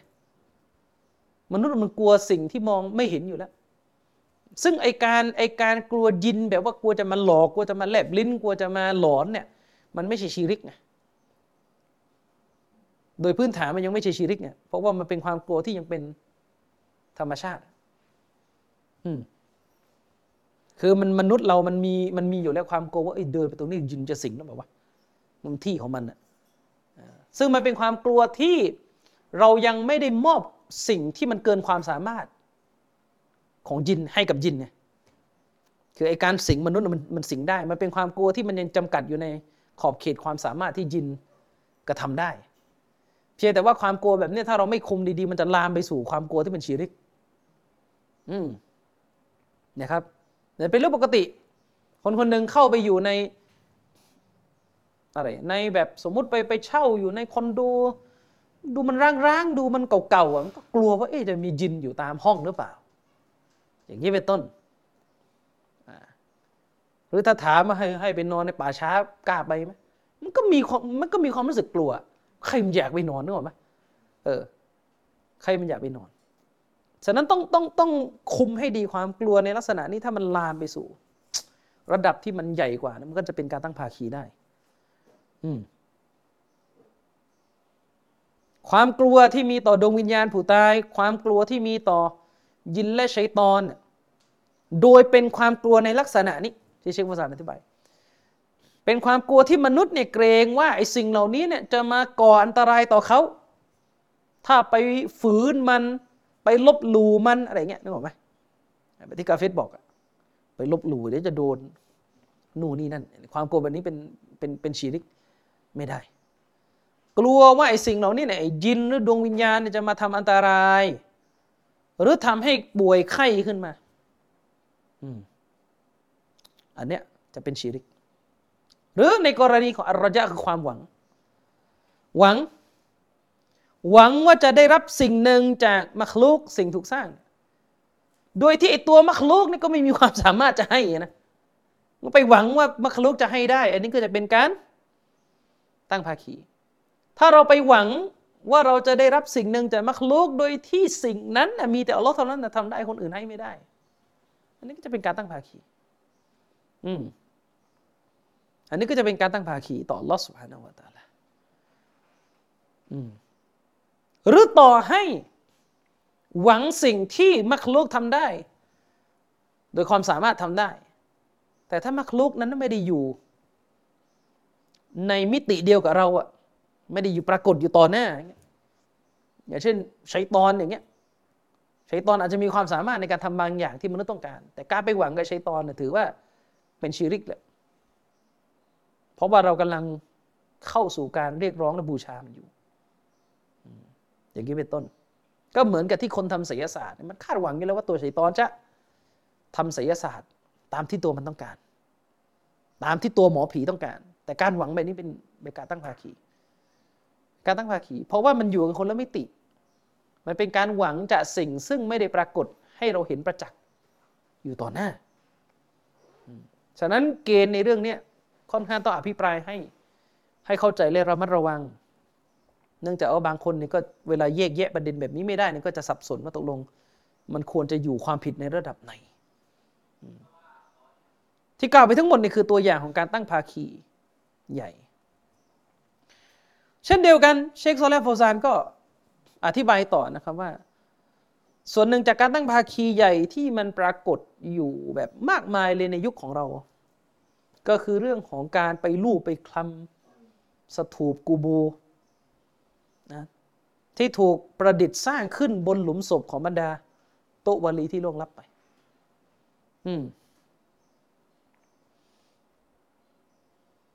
คนโง่เขลาเหล่านี้เนี่ยที่ได้กระทำพฤติกรรมแบบนี้เนี่ยถามว่าทำไปทำไมแน่นอนคำตอบก็คือทำไปเพื่อแสวงหาความช่วยเหลือต่างๆตลอดจนแสวงหาบารอกะห์แสวงหาคุณความดีสิริมงคลต่างๆจากตัวหลุมศพซึ่งพฤติกรรมแบบนี้เป็นพฤติกรรมเดียวกันกับพวกอาหรับมุชริกในยุคญะฮิลิยะห์ยุคก่อนที่ท่านนบีมุฮัมมัดศ็อลลัลลอฮุอะลัยฮิวะซัลลัมจะนำอิสลามมาประกาศดังที่กุรอานในซูเราะห์ยูนุสตรงองค์การที่ 18อัลลอฮ์ได้ทรงดำรัสไว้นะครับว่าวะยะบุดูนมินดูนิลลาฮิมาลายะดุรุฮุมวะลายันฟะอุฮุมและพวกเขาเนี่ยจะเคารพสักการะสิ่งอื่นนอกเหนือจากอัลลอฮ์ซุบฮานะฮูวะตะอาลาโดยที่สิ่งนั้นไม่ให้ทั้งโทษแล้วก็ไม่ได้ให้คุณประโยชน์แก่พวกเขาวะยะกูลูนะฮาอุลาอิชุฟะอาอูนาอินดัลลอฮ์และพวกเขาเหล่านี้ก็จะกล่าวอ้างว่าไอ้สิ่งเหล่านี้เนี่ยที่พวกเราเคารพสักการะเนี่ยมันคือชูฟะอาอูนะอินดัลลอฮ์มันคือสิ่งที่จะช่วยอนุเคราะห์ขอต่ออัลเลาะห์ให้แก่พวกเราอีกทีนี่คือข้ออ้างของคนเหล่านี้นี่คือแนวคิดเรื่องการใช้สื่อกลางของพวกมุชริกในยุคญะฮิลิยะห์ซึ่งไม่ได้ต่างอะไรกับพวกที่ตั้งภาคีในสมัยของเราเลยพวกที่ตั้งภาคีในสมัยของเราที่ตั้งภาคีในลักษณะของหลุมศพก็ไม่พ้นอ้างแบบนี้หลุมศพเป็นสื่อกลางหลุมศพเนี่ยขอต่ออัลเลาะห์ให้เราหลุมศพเป็นชาฟิอะห์เป็นคนที่จะไปขอต่ออัลเลาะห์ให้1 2 3 4นะครับอันนี้ก็คือตัวอย่างของการตั้งภาคีที่เราเรียกกันว่าภาคีแบบใหญ่นะครับต่อมาก็จะมีภาคีเล็กละภาคีเล็กชิรกอัศฆอรภาคีเล็กความต่างระหว่างภาคีใหญ่กับภาคีเล็กก็คือการตั้งภาคีเล็กจะไม่ทำให้ผู้ตั้งภาคีหลุดออกจากศาสนาอิสลามสถานะความเป็นมุสลิมยังเหลืออยู่แต่ถ้าว่าการตั้งภาคีเล็กเนี่ยมันจะทำให้อัตเตาฮีดที่อยู่ในตัวบุคคลคนนั้นเกิดความบกพร่องลงอีกทั้งการตั้งภาคีเล็กเนี่ยมันจะเป็นสื่อที่นำไปสู่การตั้งภาคีใหญ่ได้ตัวมันไม่ใช่ภาคีใหญ่แต่ตัวมันเป็นเหตุไปสู่ภาคีใหญ่ได้เวลามนุษย์ถลำกับภาคีเล็กมากเกินไปเชคซอลาห์ฟาวซานเนี่ยได้แบ่งว่าสำหรับการตั้งภาคีเล็กในชิรกุลอัศฆอรจะจำแนกย่อยออกเป็น2แขนงดังนี้แขนงที่1คือการตั้งภาคีเล็กที่ปรากฏออกมาแบบซอฮิรปรากฏออกมาแบบชัดเจนเลยบนลิ้นและอวัยวะของมนุษย์คือหมายถึงว่าเป็นภาคีเล็กที่จะเกิดขึ้นผ่านสำนวนการพูดและก็จะเกิดขึ้นผ่านการกระทำทางด้านร่างกายของมนุษย์อันนี้คือแขนงที่1ของภาคีเล็กเป็นภาคีเล็กที่ปรากฏออกมาผ่านลิ้นที่พูดหรือผ่านร่างกายที่กระทำเป็นภาคีเล็กที่เกี่ยวข้องกับวาจาและการกระทำในส่วนของวาจาเนี่ยในส่วนของวาจาภาคีเล็กที่เกิดขึ้นในส่วนของวาจา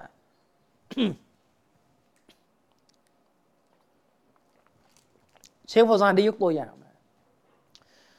อาทิกรณีที่คนผู้หนึ่งเนี่ยได้สาบานต่อสิ่งอื่นนอกเหนือจากอัลลอฮ์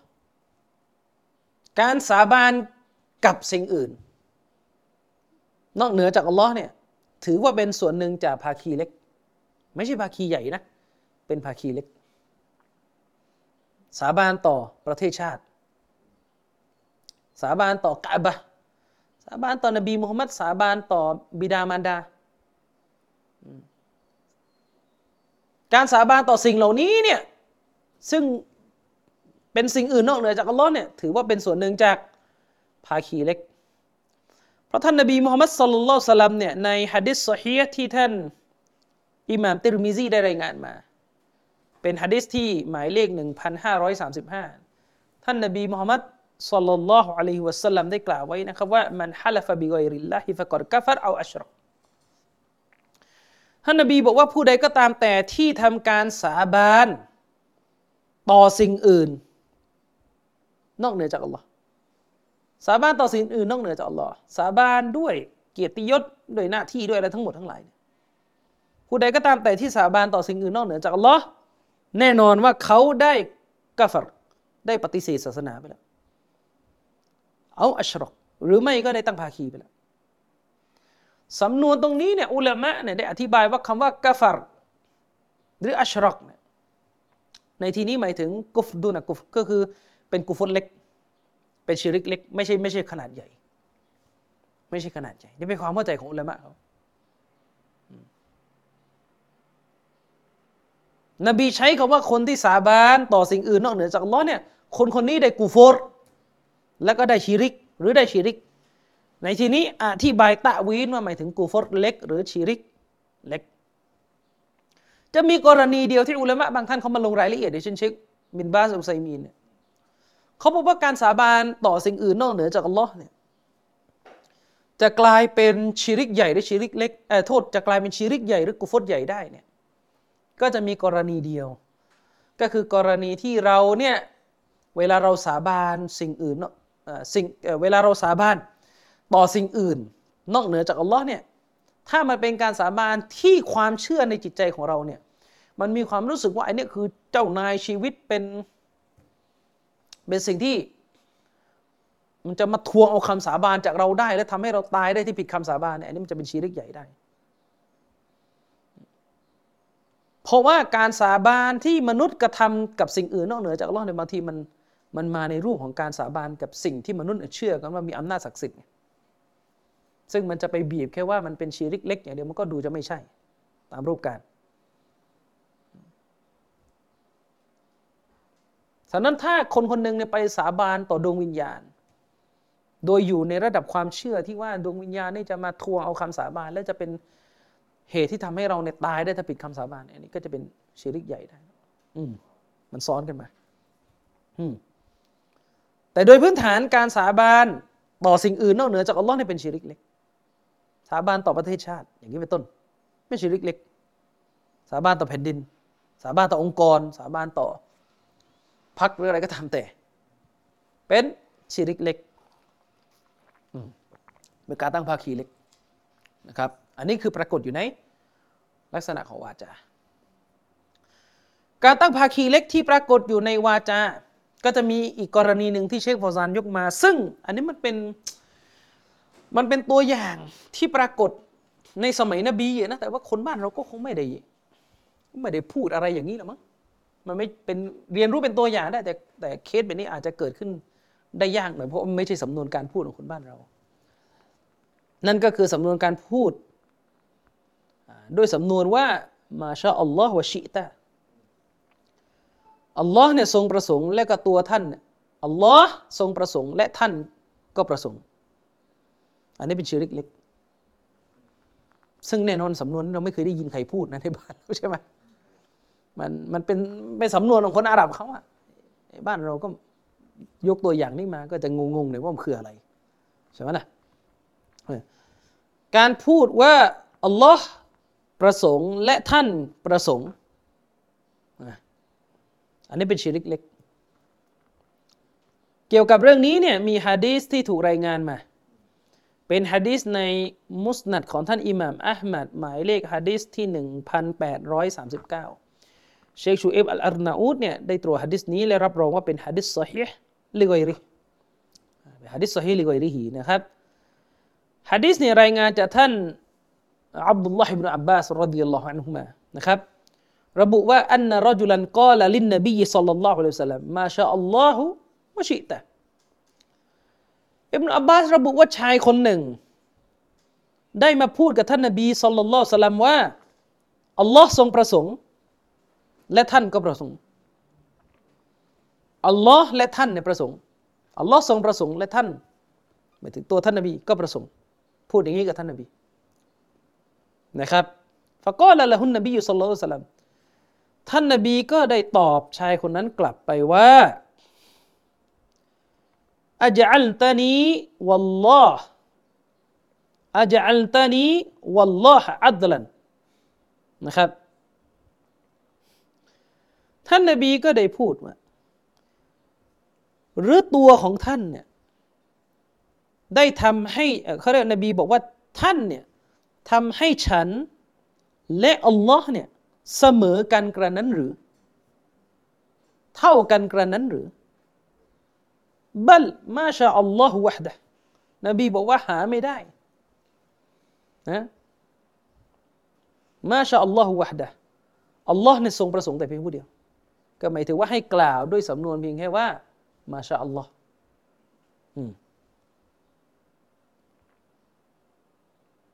นะครับ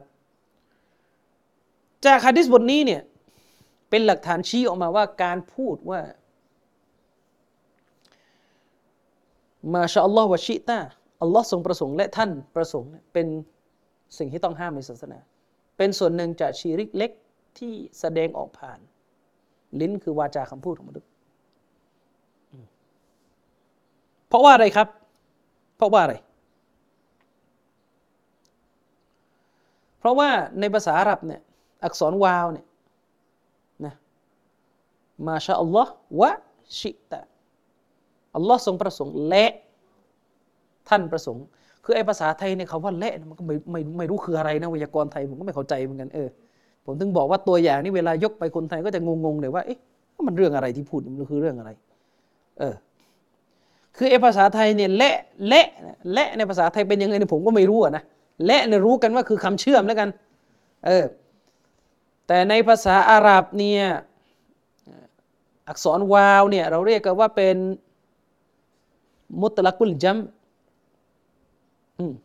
เวลาจะแปลเป็นไทยก็ลำบากอีกมุตลักุลจัมเนี่ยแปลว่าอะไรเอาเป็นว่าอักษรวาวเนี่ยเป็นอักษรที่เป็นอักษรเชื่อมเป็นอักษรเชื่อมเป็นอักษรเชื่อมที่ตัวของมันเนี่ยให้สาระในลักษณะของอัลอิชติรอกคือให้สาระว่ามันมีอะไรที่ร่วมกันอยู่ระหว่างประธานที่1กับประธานที่2ระหว่างคำนามที่1กับคำนามที่2เนี่ยหรอมั้ยคือมันให้ความหมายที่เป็นอัลอิชติรอกคือการร่วมอะไรบางอย่างอยู่อย่างเช่นประโยคเมื่อกี้มาชาอัลลอฮ์วะชิตะอัลลอฮ์ประสงค์และนบีประสงค์พอมันใส่วาวเนี่ยและเข้าไปเนี่ยในภาษาอาหรับเนี่ยไอ้ตัวและเนี่ยมันจะให้ความหมายว่าอัลลอฮ์กับนบีเนี่ยมีประสงค์ร่วมกันอยู่นึกออกไหมทีนี้พอไปพูดอย่างนี้มันจะกลายเป็นว่าเนี่ยก็จะยกนบีเนี่ยไปเท่าอัลลอฮ์เพราะการประสงค์ของอัลลอฮ์เนี่ยมันเป็นเรื่องกฎกฎมันเป็นเรื่องกำหนดเป็นเรื่องการกำหนดทีนี้เวลาเราไปบอกว่าอัลลอฮ์ประสงค์และนบีประสงค์มันจะกลายเป็นว่าเราจะไปเอาประสงค์ของท่านนบีเนี่ยไปเป็นหุ้นส่วนกับประสงค์ของอัลลอฮ์ซึ่งมันไม่ได้เพราะว่าในความเป็นจริงแล้วเนี่ยประสงค์ของนบีประสงค์ของมนุษย์เนี่ยมันตามหลังประสงค์ของอัลลอฮ์อีกทีด้วยเหตุนี้เองเนี่ยชาวอาหรับเนี่ยถ้าจะให้ถูกต้องเนี่ยเขาจะพูดว่ามาชาอัลลอฮ์ซุมมะชาอะฟุลานมาชาอัลลอฮ์ซุมมะฟุลานอัลลอฮ์ทรงประสงค์ซุมมาถัดจากนั้นมนุษย์ก็ประสงค์ต่อต้องใส่คำว่าซุมมาถัดจากประสงค์ของอัลลอฮ์เนี่ยนะก็เป็นประสงค์ของมนุษย์ต่อเพราะว่าอะไรครับเพราะว่าซุมมาในภาษาอาหรับเนี่ยถ้าภาษาอังกฤษมันจะแปลว่า and then ซุมมาในภาษาอาหรับที่แปลว่าต่อมาหรือถัดจากนั้นนะมันให้ประโยชน์เขาเรียกว่าไอ้ซุมมาเนี่ยมันให้ความหมายเป็นเรื่องของอัตตรตีบเรื่องของการเรียงลำดับมาอัตตารอคีเรื่องของการเรียงลำดับและเรียงลำดับอย่างเดียวไม่พอมันมีเรื่องตารอคีด้วยก็คือพูดง่ายๆก็คือมันใช้คำกริยาเดียวกันน่ะแต่ว่าไอ้นามที่มันอยู่หลังซุมมาเนี่ยมันทำกริยาหลังจากนามที่อยู่ด้านหน้าอีกทีเหมือนคำว่ามาชาอัลลอฮ์ซุมมาฟูลานเนี่ยก็แปลว่าชาอาเนี่ยเป็นคำกริยาแปลว่าประสงค์มาชาอัลลอฮ์ก็แปลว่าอัลลอฮ์เนี่ยทรงประสงค์ใช่ไหมอัลลอฮ์ประสงค์อัลลอฮ์เนี่ยประสงค์ก่อนและถัดจากอัลลอฮ์เนี่ยมนุษย์ก็ประสงค์ต่อก็หมายความว่าทั้งอัลลอฮ์และมนุษย์เนี่ยมีความประสงค์กระทำการประสงค์แต่มันมีเรื่องของตัรตีบก็คือการประสงค์ของมนุษย์เนี่ยมันตามหลังกริยาประสงค์ของมนุษย์เนี่ยมันเกิดขึ้นที่หลังอีกที อันนี้คือเรื่องของภาษาอาหรับซึ่งคนไทยเราก็ไม่เข้าใจเราพูดเลยเพราะว่าคนไทยเรามันไม่มีอะไรแบบนี้ในภาษาพูดของเรานะครับหรือเช่นเดียวกันชิริกในทางวาจาเนี่ยก็คือการพูดว่าลาอัลลอฮุวะฟุลานุลาละอัลลอฮ์วะฟุลานุถ้าหากไม่มีอัลลอฮ์และชายคนนั้นแล้วไซเราก็จะเป็นอย่างนั้นเราเป็นอย่างนี้อะไรเงี้ยนึกออกไหมเนี่ยถ้าไม่มีอัลลอฮ์และชายคนนี้แล้วไซเนี่ยนะเราจะเป็นอย่างนั้นจะเป็นอย่างนี้แน่เลยอันนี้ก็เป็นคำพูดที่เป็นชิริกเล็กเป็นคำพูดที่เป็นชิริกเล็กซึ่งถ้าจะพูดให้ถูกก็จะต้องพูดด้วยสำนวนว่าลาอัลลอฮุซุมมะฟุลานหากไม่มีพระองค์อัลลอฮ์แล้วไซและถัดจากนั้นก็หากไม่มีชายคนนี้แล้วไซต้องใส่ถัดเข้ามาถัดจากนั้นคือต้องเอามนุษย์เนี่ยไปอยู่ด้านหลังอีกทีต้องใส่คำว่าซุมมาอีกทีทั้งนี้เพื่ออะไรครับเชฟผู้สานอธิบายว่าเพื่อที่จะทำให้เราเนี่ยรู้ว่าประสงค์ของมนุษย์การกระทำของมนุษย์เนี่ยมันเป็นสิ่งที่ตามหลังประสงค์ของอัลลอฮ์อีกทีเวลาเราบอกว่าอัลลอฮ์ประสงค์และถัดจากประสงค์ของอัลลอฮ์คือประสงค์ของมนุษย์เนี่ยมันก็จะตรงตามหลักของกอดอกอดักที่ว่ามนุษย์จะไม่ประสงค์เว้นแต่อัลลอฮ์ต้องประสงค์ก่อนมันก็จะตรงตามหลักอันนั้นตามอายะห์อัลกุรอานที่อัลลอฮ์ได้กล่าวไว้ในซูเราะห์อัตตักวีรอายะห์ที่29อัลลอฮ์บอกว่าวะมาตะชาอูนะอิลลาอัยยะชาอัลลอฮุร็อบบุลอาละมีนและพวกเจ้าจะไม่ประสงค์เว้นแต่อัลลอฮ์พระเจ้าแห่งสากลโลกเนี่ยจะทรงประสงค์ก่อนอายะห์นี้เป็นตัวอย่างที่ชัดเจนว่าประสงค์ของมนุษย์จะเกิดตามหลังประสงค์ของอัลลอฮ์อีกทีนะครับอันนี้คือชิริกเล็กที่ปรากฏในส่วนของวาจาของมนุษย์ปรากฏในรูปของวาจาทีนี้มันก็จะมีอีกกรณีหนึ่งที่เชฟวสานต์ท่านยกมา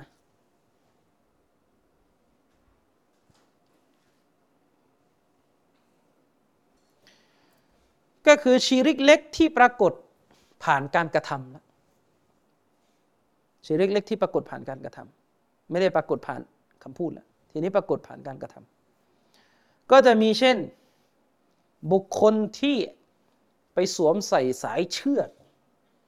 เครื่องรางต่างๆใส่เพื่ออะไรเพื่อป้องกันบาลาที่จะเกิดขึ้น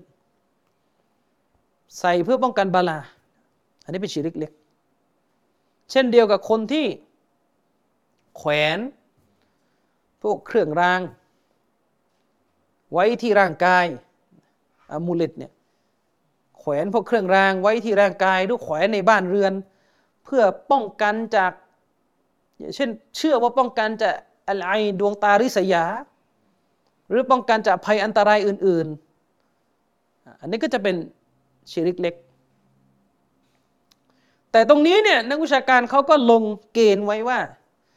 ถ้าคนที่เขาเอาพวกเรื่องเครื่องรางของขลังนี่มาใช้เนี่ยเขามีความเชื่อว่าไอ้เครื่องรางเหล่านี้เนี่ยมันเป็นเพียงแค่ซะบับเป็นแค่สื่อที่นำไปสู่การป้องกันบาลาป้องกันเพศภัยต่างๆภายใต้ประสงค์ของอัลเลาะห์กรณีเช่นนี้เป็นชิริกเล็กคือหมายถึงว่าถ้าคนที่ใช้เครื่องรางของขลังนี้เชื่อว่าไอ้การป้องกันจริงๆเนี่ยมาจากอัลเลาะห์นะส่วนไอ้เครื่องรางพวกนี้เป็นสิ่งที่ถ้าเราแขวนเรามาห้อยติดตัวเนี่ยเราจะได้รับการป้องกันจากอัลลอฮ์อีกทีอัลลอฮ์เนี่ยเป็นผู้ป้องกันไอ้สื่อนี่เป็นไอ้เครื่องรางนี่เป็นสื่อที่นำไปสู่การได้รับการปกป้องจากอัลลอฮ์เนี่ยถ้ากรณีแบบนี้เป็นชิริกเล็กเพราะว่าเขายังเชื่อเรื่องการปกป้องเพศภัยต่างๆจากอัลลอฮ์อยู่แต่ที่มันเป็นชิริกเล็กเพราะอะไรเพราะว่าไปอุปโลกสื่อขึ้นมาเองไปอุปโลกน์สื่อที่จะทำให้ได้รับการป้องกันจากอัลลอฮ์เป็นชิริกเล็กเนื่องจากอัลลอฮ์เนี่ยไม่ได้ทำให้สิ่งเหล่านี้เนี่ยมาเป็นสื่อไปสู่การ ป้องกันเพศภัยต่างๆเขาอุปโลกเองมันจึงตกข้อหาเป็นชิริกเล็กที่มันไม่ชิริกใหญ่เพราะว่ายังไม่ได้เชื่อว่าไอ้สิ่งเหล่านี้เนี่ยป้องกันมนุษย์ได้โดยเอกเทศจากอัลลอฮ์ฉะนั้นมันจะเป็นชิริกใหญ่ก็ต่อเมื่อคนที่แขวนเครื่องรางของขลังเนี่ยเชื่อว่าไอ้เครื่องรางเหล่านี้เนี่ยให้คุณและให้โทษให้คุณในการป้องกันเพศภัยบททดสอบต่างๆด้วยตัวของมันเองเลยด้วยความสามารถจากตัวของมันเองเอกเทศจากอัลลอฮ์กรณีเช่นนี้แหละจะเป็นชิริกใหญ่เรื่องนี้เนี่ยซุนนะห์หลายคนไม่เข้าใจเกณฑ์ในการจำแนกเห็นใครแขวนตะกรุดปุ๊บหุกมเป็นชิริกใหญ่ทันทีบางคนเนี่ยบอกว่าตัวเองเนี่ยเรียนมาเยอะจบมาดีนะมาเนี่ยยังแยกเกณฑ์แบบนี้ไม่เข้าใจมีโต๊ะครูคนหนึ่งเขาเคยพูดในคลิปเขาบอกว่าละหมาดตามหลังคณะเก่านี่ไม่ซอเพราะว่าตัวอิหม่ามคณะเก่าส่วนมากเนี่ยทำอาซิมัตหมด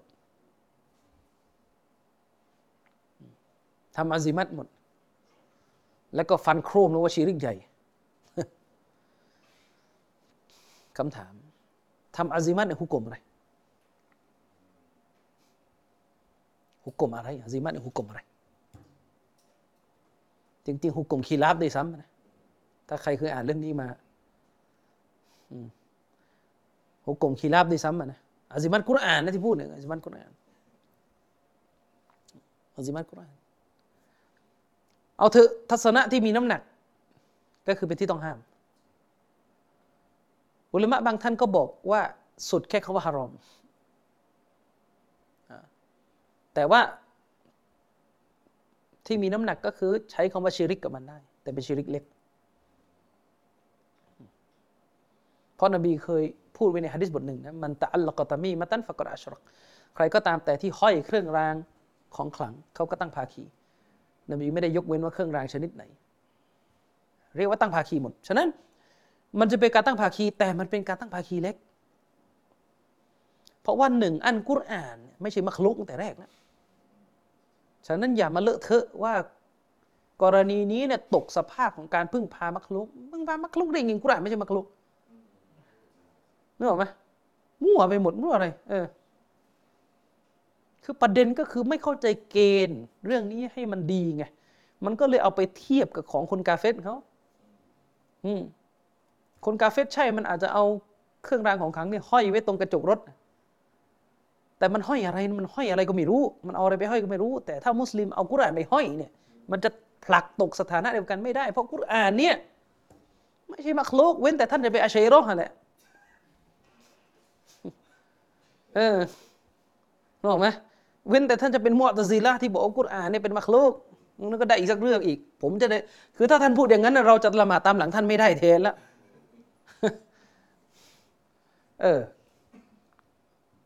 นี่ประการที่1แล้วประการที่2ก็เถอะต่อให้ไม่ได้ใช้กุรอานใช้กระดูกไก่ใช้เชือกใช้อะไรก็ไม่รู้มันก็กลับไปที่เกณฑ์ที่ให้ไว้เมื่อกี้ก็คือเขาใช้เครื่องรางแบบไหนถ้าเขาใช้บนฐานที่เชื่อว่าเป็นแค่ซะบับเป็นเพียงแค่เหตุที่นำไปสู่การช่วยเหลือของอัลเลาะห์อันนี้เป็นชิริกเล็ก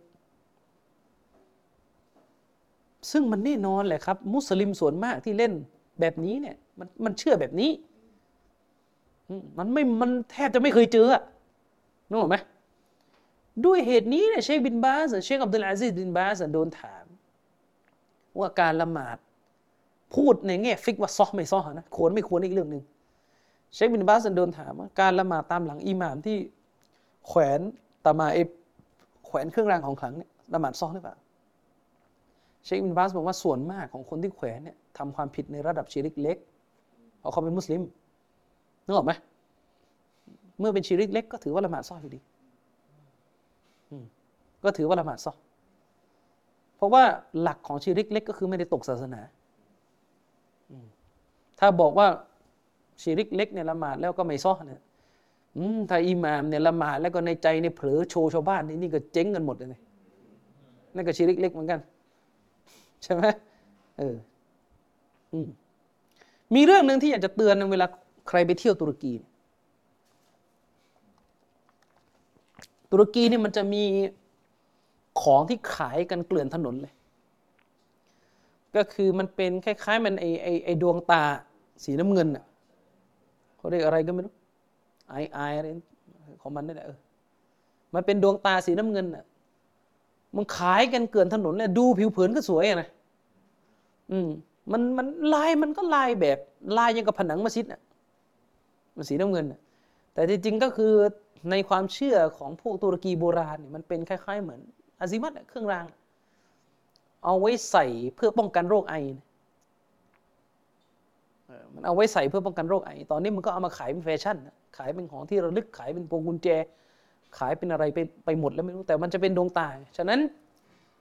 อย่าไปซื้อสิ่งเหล่านี้นะไม่ใช่เอาไปเห็นสวยๆแล้วก็ซื้อกลับมามันเคยเป็นเครื่องรางของขลังที่คนตุรกีในยุคโบราณเขาใช้สำหรับการป้องกันโรคไออันนี้ก็เป็นชิริกเล็กอย่างหนึ่งเพราะว่าไปสร้างซะบับขึ้นมาเองโดยไม่มีหลักฐาน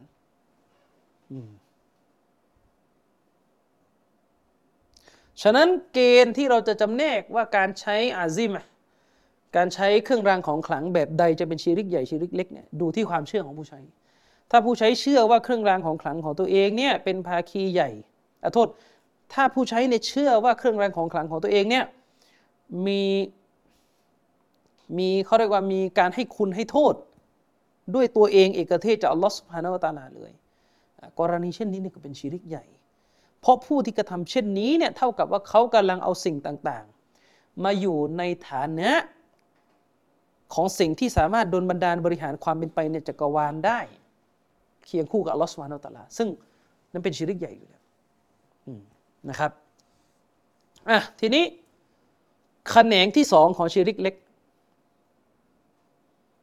เมื่อกี้ที่กล่าวไปทั้งหมดเป็นแขนงแรกเนี่ยก็แบ่งไปเป็นทั้งชิริกเล็กที่เกิดขึ้นในลิ้นกับในร่างกาย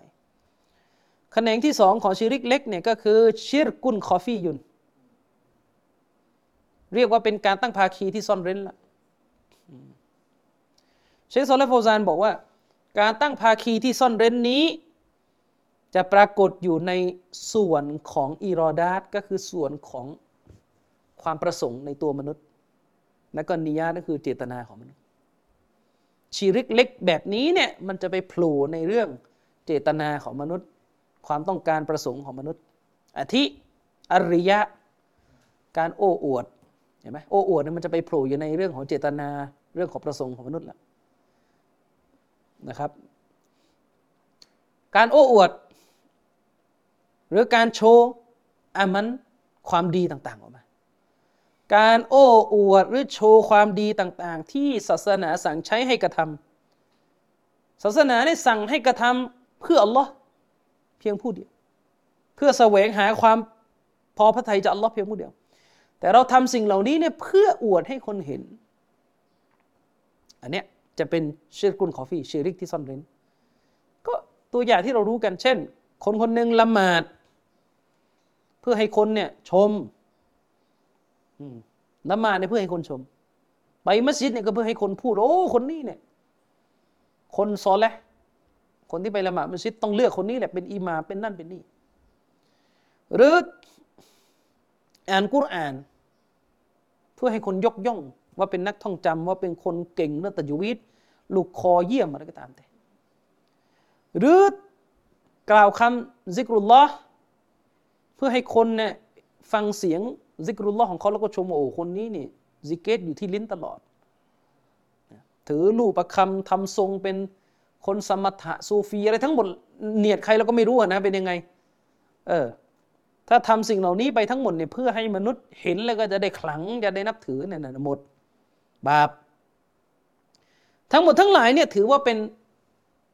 ชิริกเล็กที่อยู่ในส่วนของชิริกุนคอฟีชิริกที่มันซ่อนรูป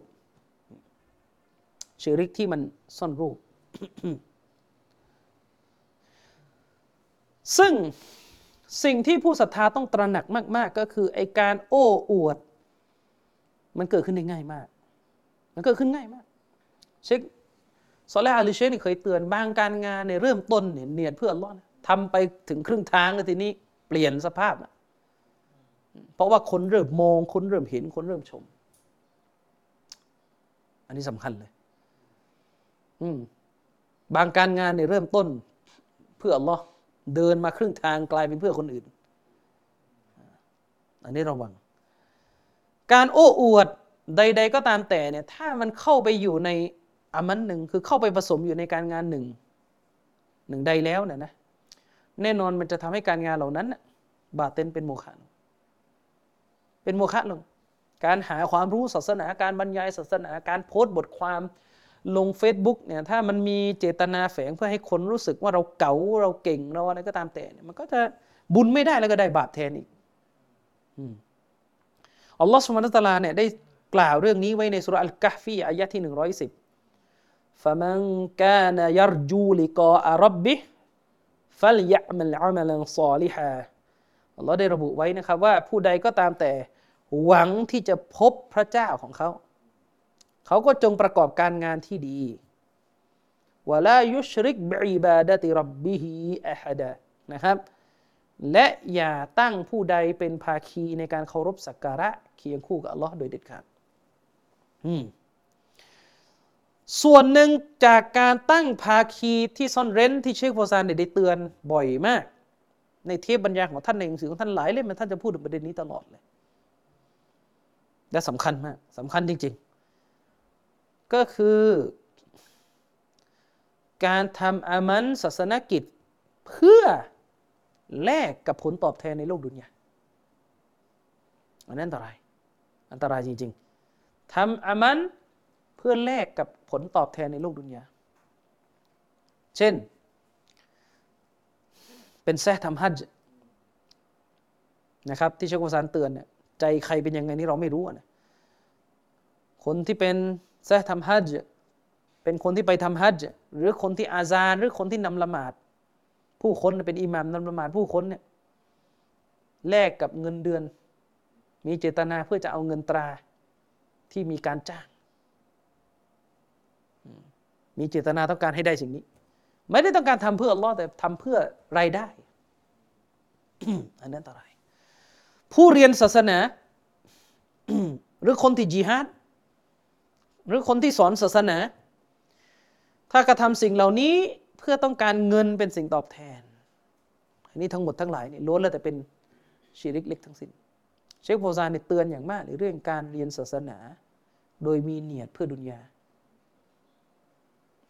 ถ้าเรียนดุนยาเพียวๆเลยเพื่อดุนยานี่ไม่ผิดนะเรียนดุนยาโดยเนียดหรือว่าจะเอาไปแลกกับผลประโยชน์ในดุนยานี่ไม่ใช่ความผิดเพราะว่าไม่ใช่ของอิบาดะห์โดยตัวพูดง่ายๆเฮ้ยเรียนวิศวะ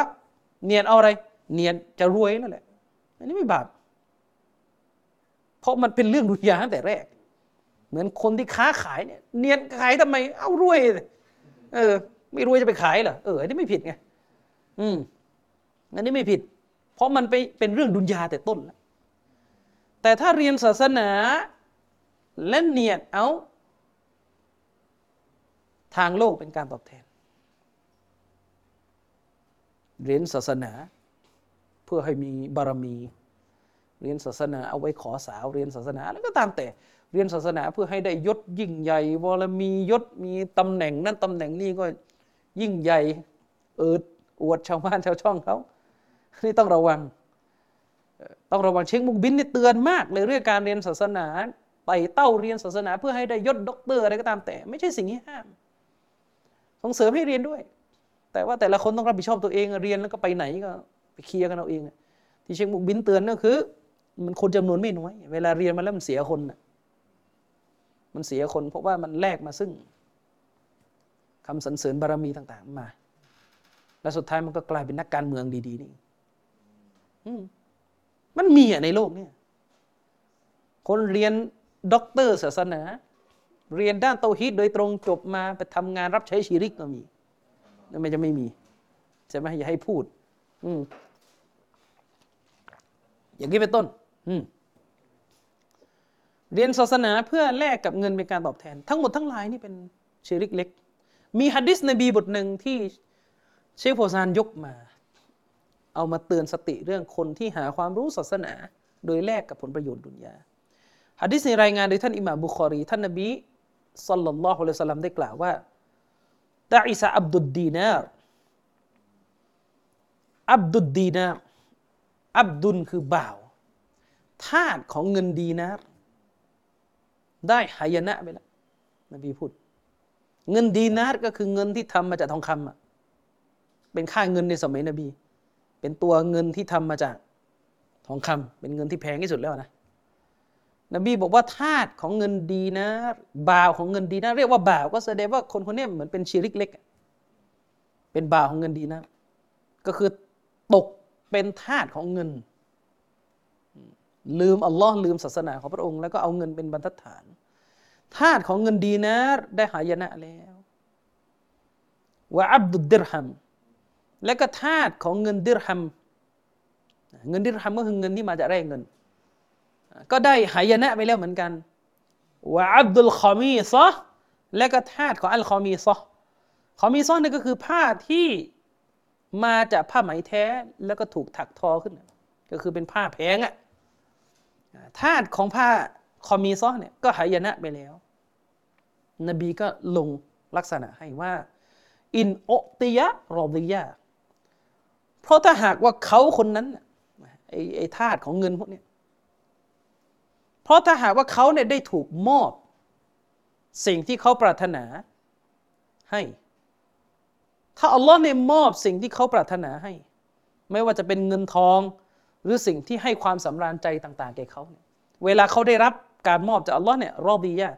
เขาก็พอใจต่ออัลลอฮ์ในนิสัยว่าอินลัมยอตะซะคิดแต่ถ้าหากเขาไม่ถูกมอบให้เขาก็จะโกรธอัลลอฮ์แทนละนี่คือลักษณะของมนุษย์คิดร้ายกับอัลลอฮ์เวลาไม่ได้รับสิ่งที่ตัวเองอยากได้ฉะนั้นสิ่งที่เป็นขั้วตรงข้ามกับชิริกคอฟีเนี่ยก็คืออัลอิคลาสความบริสุทธิ์ใจต่ออัลลอฮ์อันนี้สำคัญมากอัลอิคลาสความบริสุทธิ์ใจต่ออัลลอฮ์ซุบฮานะฮูวะตะอาลาท่านอิบนุลกอยยิมอัลญาวซียะห์เนี่ยได้อธิบายอย่างนี้อิบนุลกอยยิมบอกว่าวัลอิคลาสอัยยุคลิซลลิลลาฮิฟีอัฟอาลิฮิวะอักวาลิฮิอิบนุลกอยยิมบอกว่าอัลอิคลาสเนี่ยมันก็หมายถึงการที่บ่าวเนี่ยจะมอบความบริสุทธิ์ให้แก่อัลลอฮ์ในด้านการกระทำต่างๆและก็ในด้านวาจามอบความบริสุทธิ์ในด้านการกระทำต่างๆของเขาในด้านวาจาของเขาวะอิรอดะติวะนียะติแล้วก็ในด้านประสงค์ของเขาความประสงค์ที่เขามีวะนียะติฮิและเจตนาของเขาเนี่ยเขามอบให้แก่อัลลอฮ์อย่างเดียวเลยในสิ่งเหล่านี้การกระทำก็มอบให้อัลลอฮ์วาจาที่พูดก็มอบให้อัลลอฮ์ประสงค์เจตนาก็มอบให้อัลลอฮ์วะฮาซิฮิยัลฮานะวะฮาซิฮิฮิยัลฮานีฟียะตุมิลละตุอิบรอฮีมالتي أمر الله بها عباده كلهم อิบนุลกอยยิมบอกว่าและสิ่งนี้เนี่ยไอ้ความอิคลาสเนี่ยนะตัวของมันเนี่ยก็คืออัลฮานีฟียะห์ตัวของมันเนี่ยก็คืออัลฮานีฟียะห์ฮานีฟียะห์ก็คือแนวทางแห่งอัตเตาฮีดตัวของมันคือฮานีฟียะห์ฮานีฟียะห์นี่คืออะไรแนวทางของอิบรอฮีมซึ่งอัลลอฮ์ได้ทรงบัญชาให้บ่าวของพระองค์ทั้งหมดในปฏิบัติตามแนวทางอัลฮานิฟียะห์นั้นวะลายักบะลูมินอะฮัดกอยเราะฮาและอัลลอฮ์เนี่ยจะไม่ทรงรับการงานจากใครก็ตามแต่ที่เป็นการงานที่นอกเหนือไปจากอัลฮานิฟียะห์นอกเหนือไปจากการงานอัลฮานิฟียะห์นอกเหนือจากการงานอัลฮานิฟียะห์นั่นก็คือการงานที่ไม่มีความอิคลาสไม่มีความบริสุทธิ์อยู่ในนั้นวะฮีฮักกีกอตุลอิสลามซึ่งฮานีฟียะห์เนี่ยมันคือแก่นแท้ของอิสลามเราเคยอธิบายไปแล้วนะครับเชคอับดุลอาซิซอัลรอญิฮีอธิบายว่าอัลฮานีฟียะห์เนี่ยแก่นแท้ของมันก็หมายถึงการประกาศเป็นศัตรูกับชิริกและอุตริกรรมในศาสนานั่นคือแก่นของฮานีฟียะห์แก่นของฮานีฟียะห์เนี่ยเป็นแก่นแท้ของอิสลามอีกที ดังที่อัลลอฮฺซุบฮานะฮูวะตะอาลาเนี่ยได้ทรงระบุไว้ว่าว่าไม่ยับตะกิกอยรอลอิสลามิดีนะและผู้ใดก็ตามแต่ที่แสวงหาศาสนาอื่นใดนอกเหนือจากศาสนาอิสลามแล้วไซฟะไลยุกบะลามินก็จะไม่เป็นที่ยอมรับจากเขาเป็นอันขาดวะฮุวะฟิลอาคิเราะติมินัลคอซิรินและในปรโลกเนี่ยเขาก็จะอยู่ในหมู่ผู้ขาดทุนนะครับอิบนุกอยยิมปิดท้ายว่าวะฮิยะมิลละตุอิบรอฮีมอัลลตีมันรอกิบะอันฮะฟะฮุวะมินอัสฟะฮิสซุฟะฮะคำอิบนุกอยยิมรุนแรงมากอิบนุกอยยิมบอกว่าซึ่งฮานิฟียะห์เนี่ยมันก็คือแนวทางของนบีอิบรอฮีมอันเป็นแนวทางที่ผู้ใดก็ตามแต่นะรังเกียจหนทางนั้นเขาก็คือไอ้โง่ที่สุดจากบรรดาไอ้โง่ทั้งหลายอัสฟะนี่ก็คือมันไอ้งั่งนะไม่รู้จะเรียกไงอัสฟะฮิสซุฟะฮะก็คือคนที่โง่ๆทั้งหลายนี่ไอ้นี่โง่ที่สุดในบรรดาคนโง่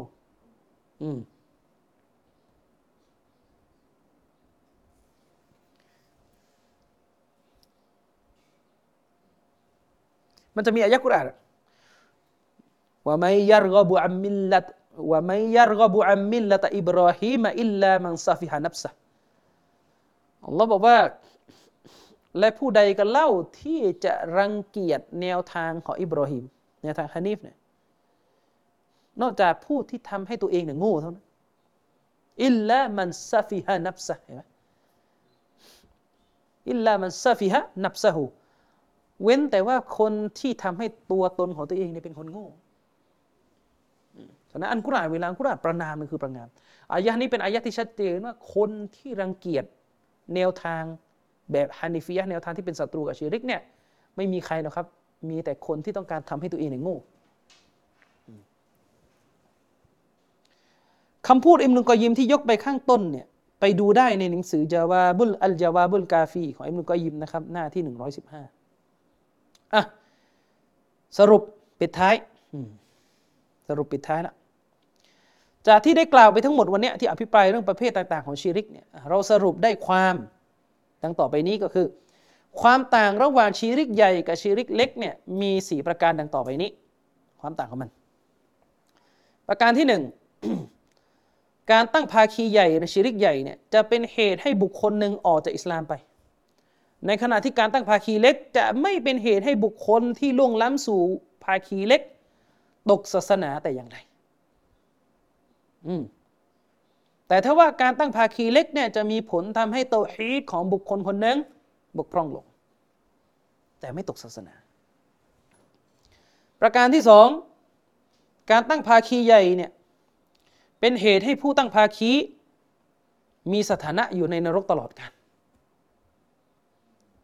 ในขณะที่ภาคีเล็กไม่เป็นเหตุให้ผู้ที่ล่วงล้ำเนี่ยพำนักอยู่ในนรกตลอดกาลแม้ว่าคนที่ตั้งภาคีเล็กเนี่ยรายตัวคนใดเนี่ยอาจจะถูกตัดสินให้เข้าไปรับโทษในนรกแล้วก็เข้าไปอยู่ในนรกแล้วนะแต่เขาจะไม่พำนักอยู่ในนรกตลอดกาลแต่อย่างใดนี่คือหลักสำคัญประการที่3การตั้งภาคีใหญ่เนี่ยนำไปสู่การล้มล้างการงานทั้งมวลให้มีสถานะเป็นโมฆะชิริกใหญ่เนี่ยถ้าทำไปแล้วหมดการงานอื่นคือพังหมดในขณะที่การตั้งภาคีเล็กเนี่ยไม่มีผลไปล้มล้างการงานทั้งมวลให้เป็นโมฆะไม่แต่ถ้าว่าการตั้งภาคีเล็กเนี่ยมันจะทำลายเฉพาะการงานที่ถูกกระทำขึ้นและผสมปนเปกับความโอ้อวดหรือการทำเพื่อดุนยามันจะเสียเฉพาะการงานที่ไม่บริสุทธิ์ใจเพื่ออัลเลาะห์นั่นคือภาคีเล็กแต่การงานอื่นที่เขาทำแล้วบริสุทธิ์ใจเพื่ออัลเลาะห์นี่ไม่เกี่ยวประการที่4การตั้งภาคีใหญ่เนี่ยเป็นเหตุให้ถ้าอยู่ในรัฐอิสลามนะมุสลิมคนหนึ่งถ้าล่วงล้ำไปสู่การตั้งภาคีใหญ่เนี่ยจะเป็นเหตุให้ชีวิตของเขาเนี่ยถูกประหารได้ตามกฎหมายอิสลามอย่างนั้นเป็นต้นในขณะที่การตั้งภาคีเล็กเนี่ยไม่มีผลถึงการลงโทษขนาดนั้นการทำภาคีเล็กเนี่ยไม่ถึงขั้นให้คนคนหนึ่งถูกประหารชีวิตแต่อย่างใดวันนี้ก็เนื้อหาจบแล้วในส่วนของชิริกนะครับวันนี้ก็ขอจบ การบรรยายในครั้งนี้ไว้เพียงเท่านี้นะครับบิลลาฮิตตอฟิกวัลฮิดายะฮ์อัสสลามุอะลัยกุมวะเราะห์มะตุลลอฮิวะบะเราะกาตุฮ์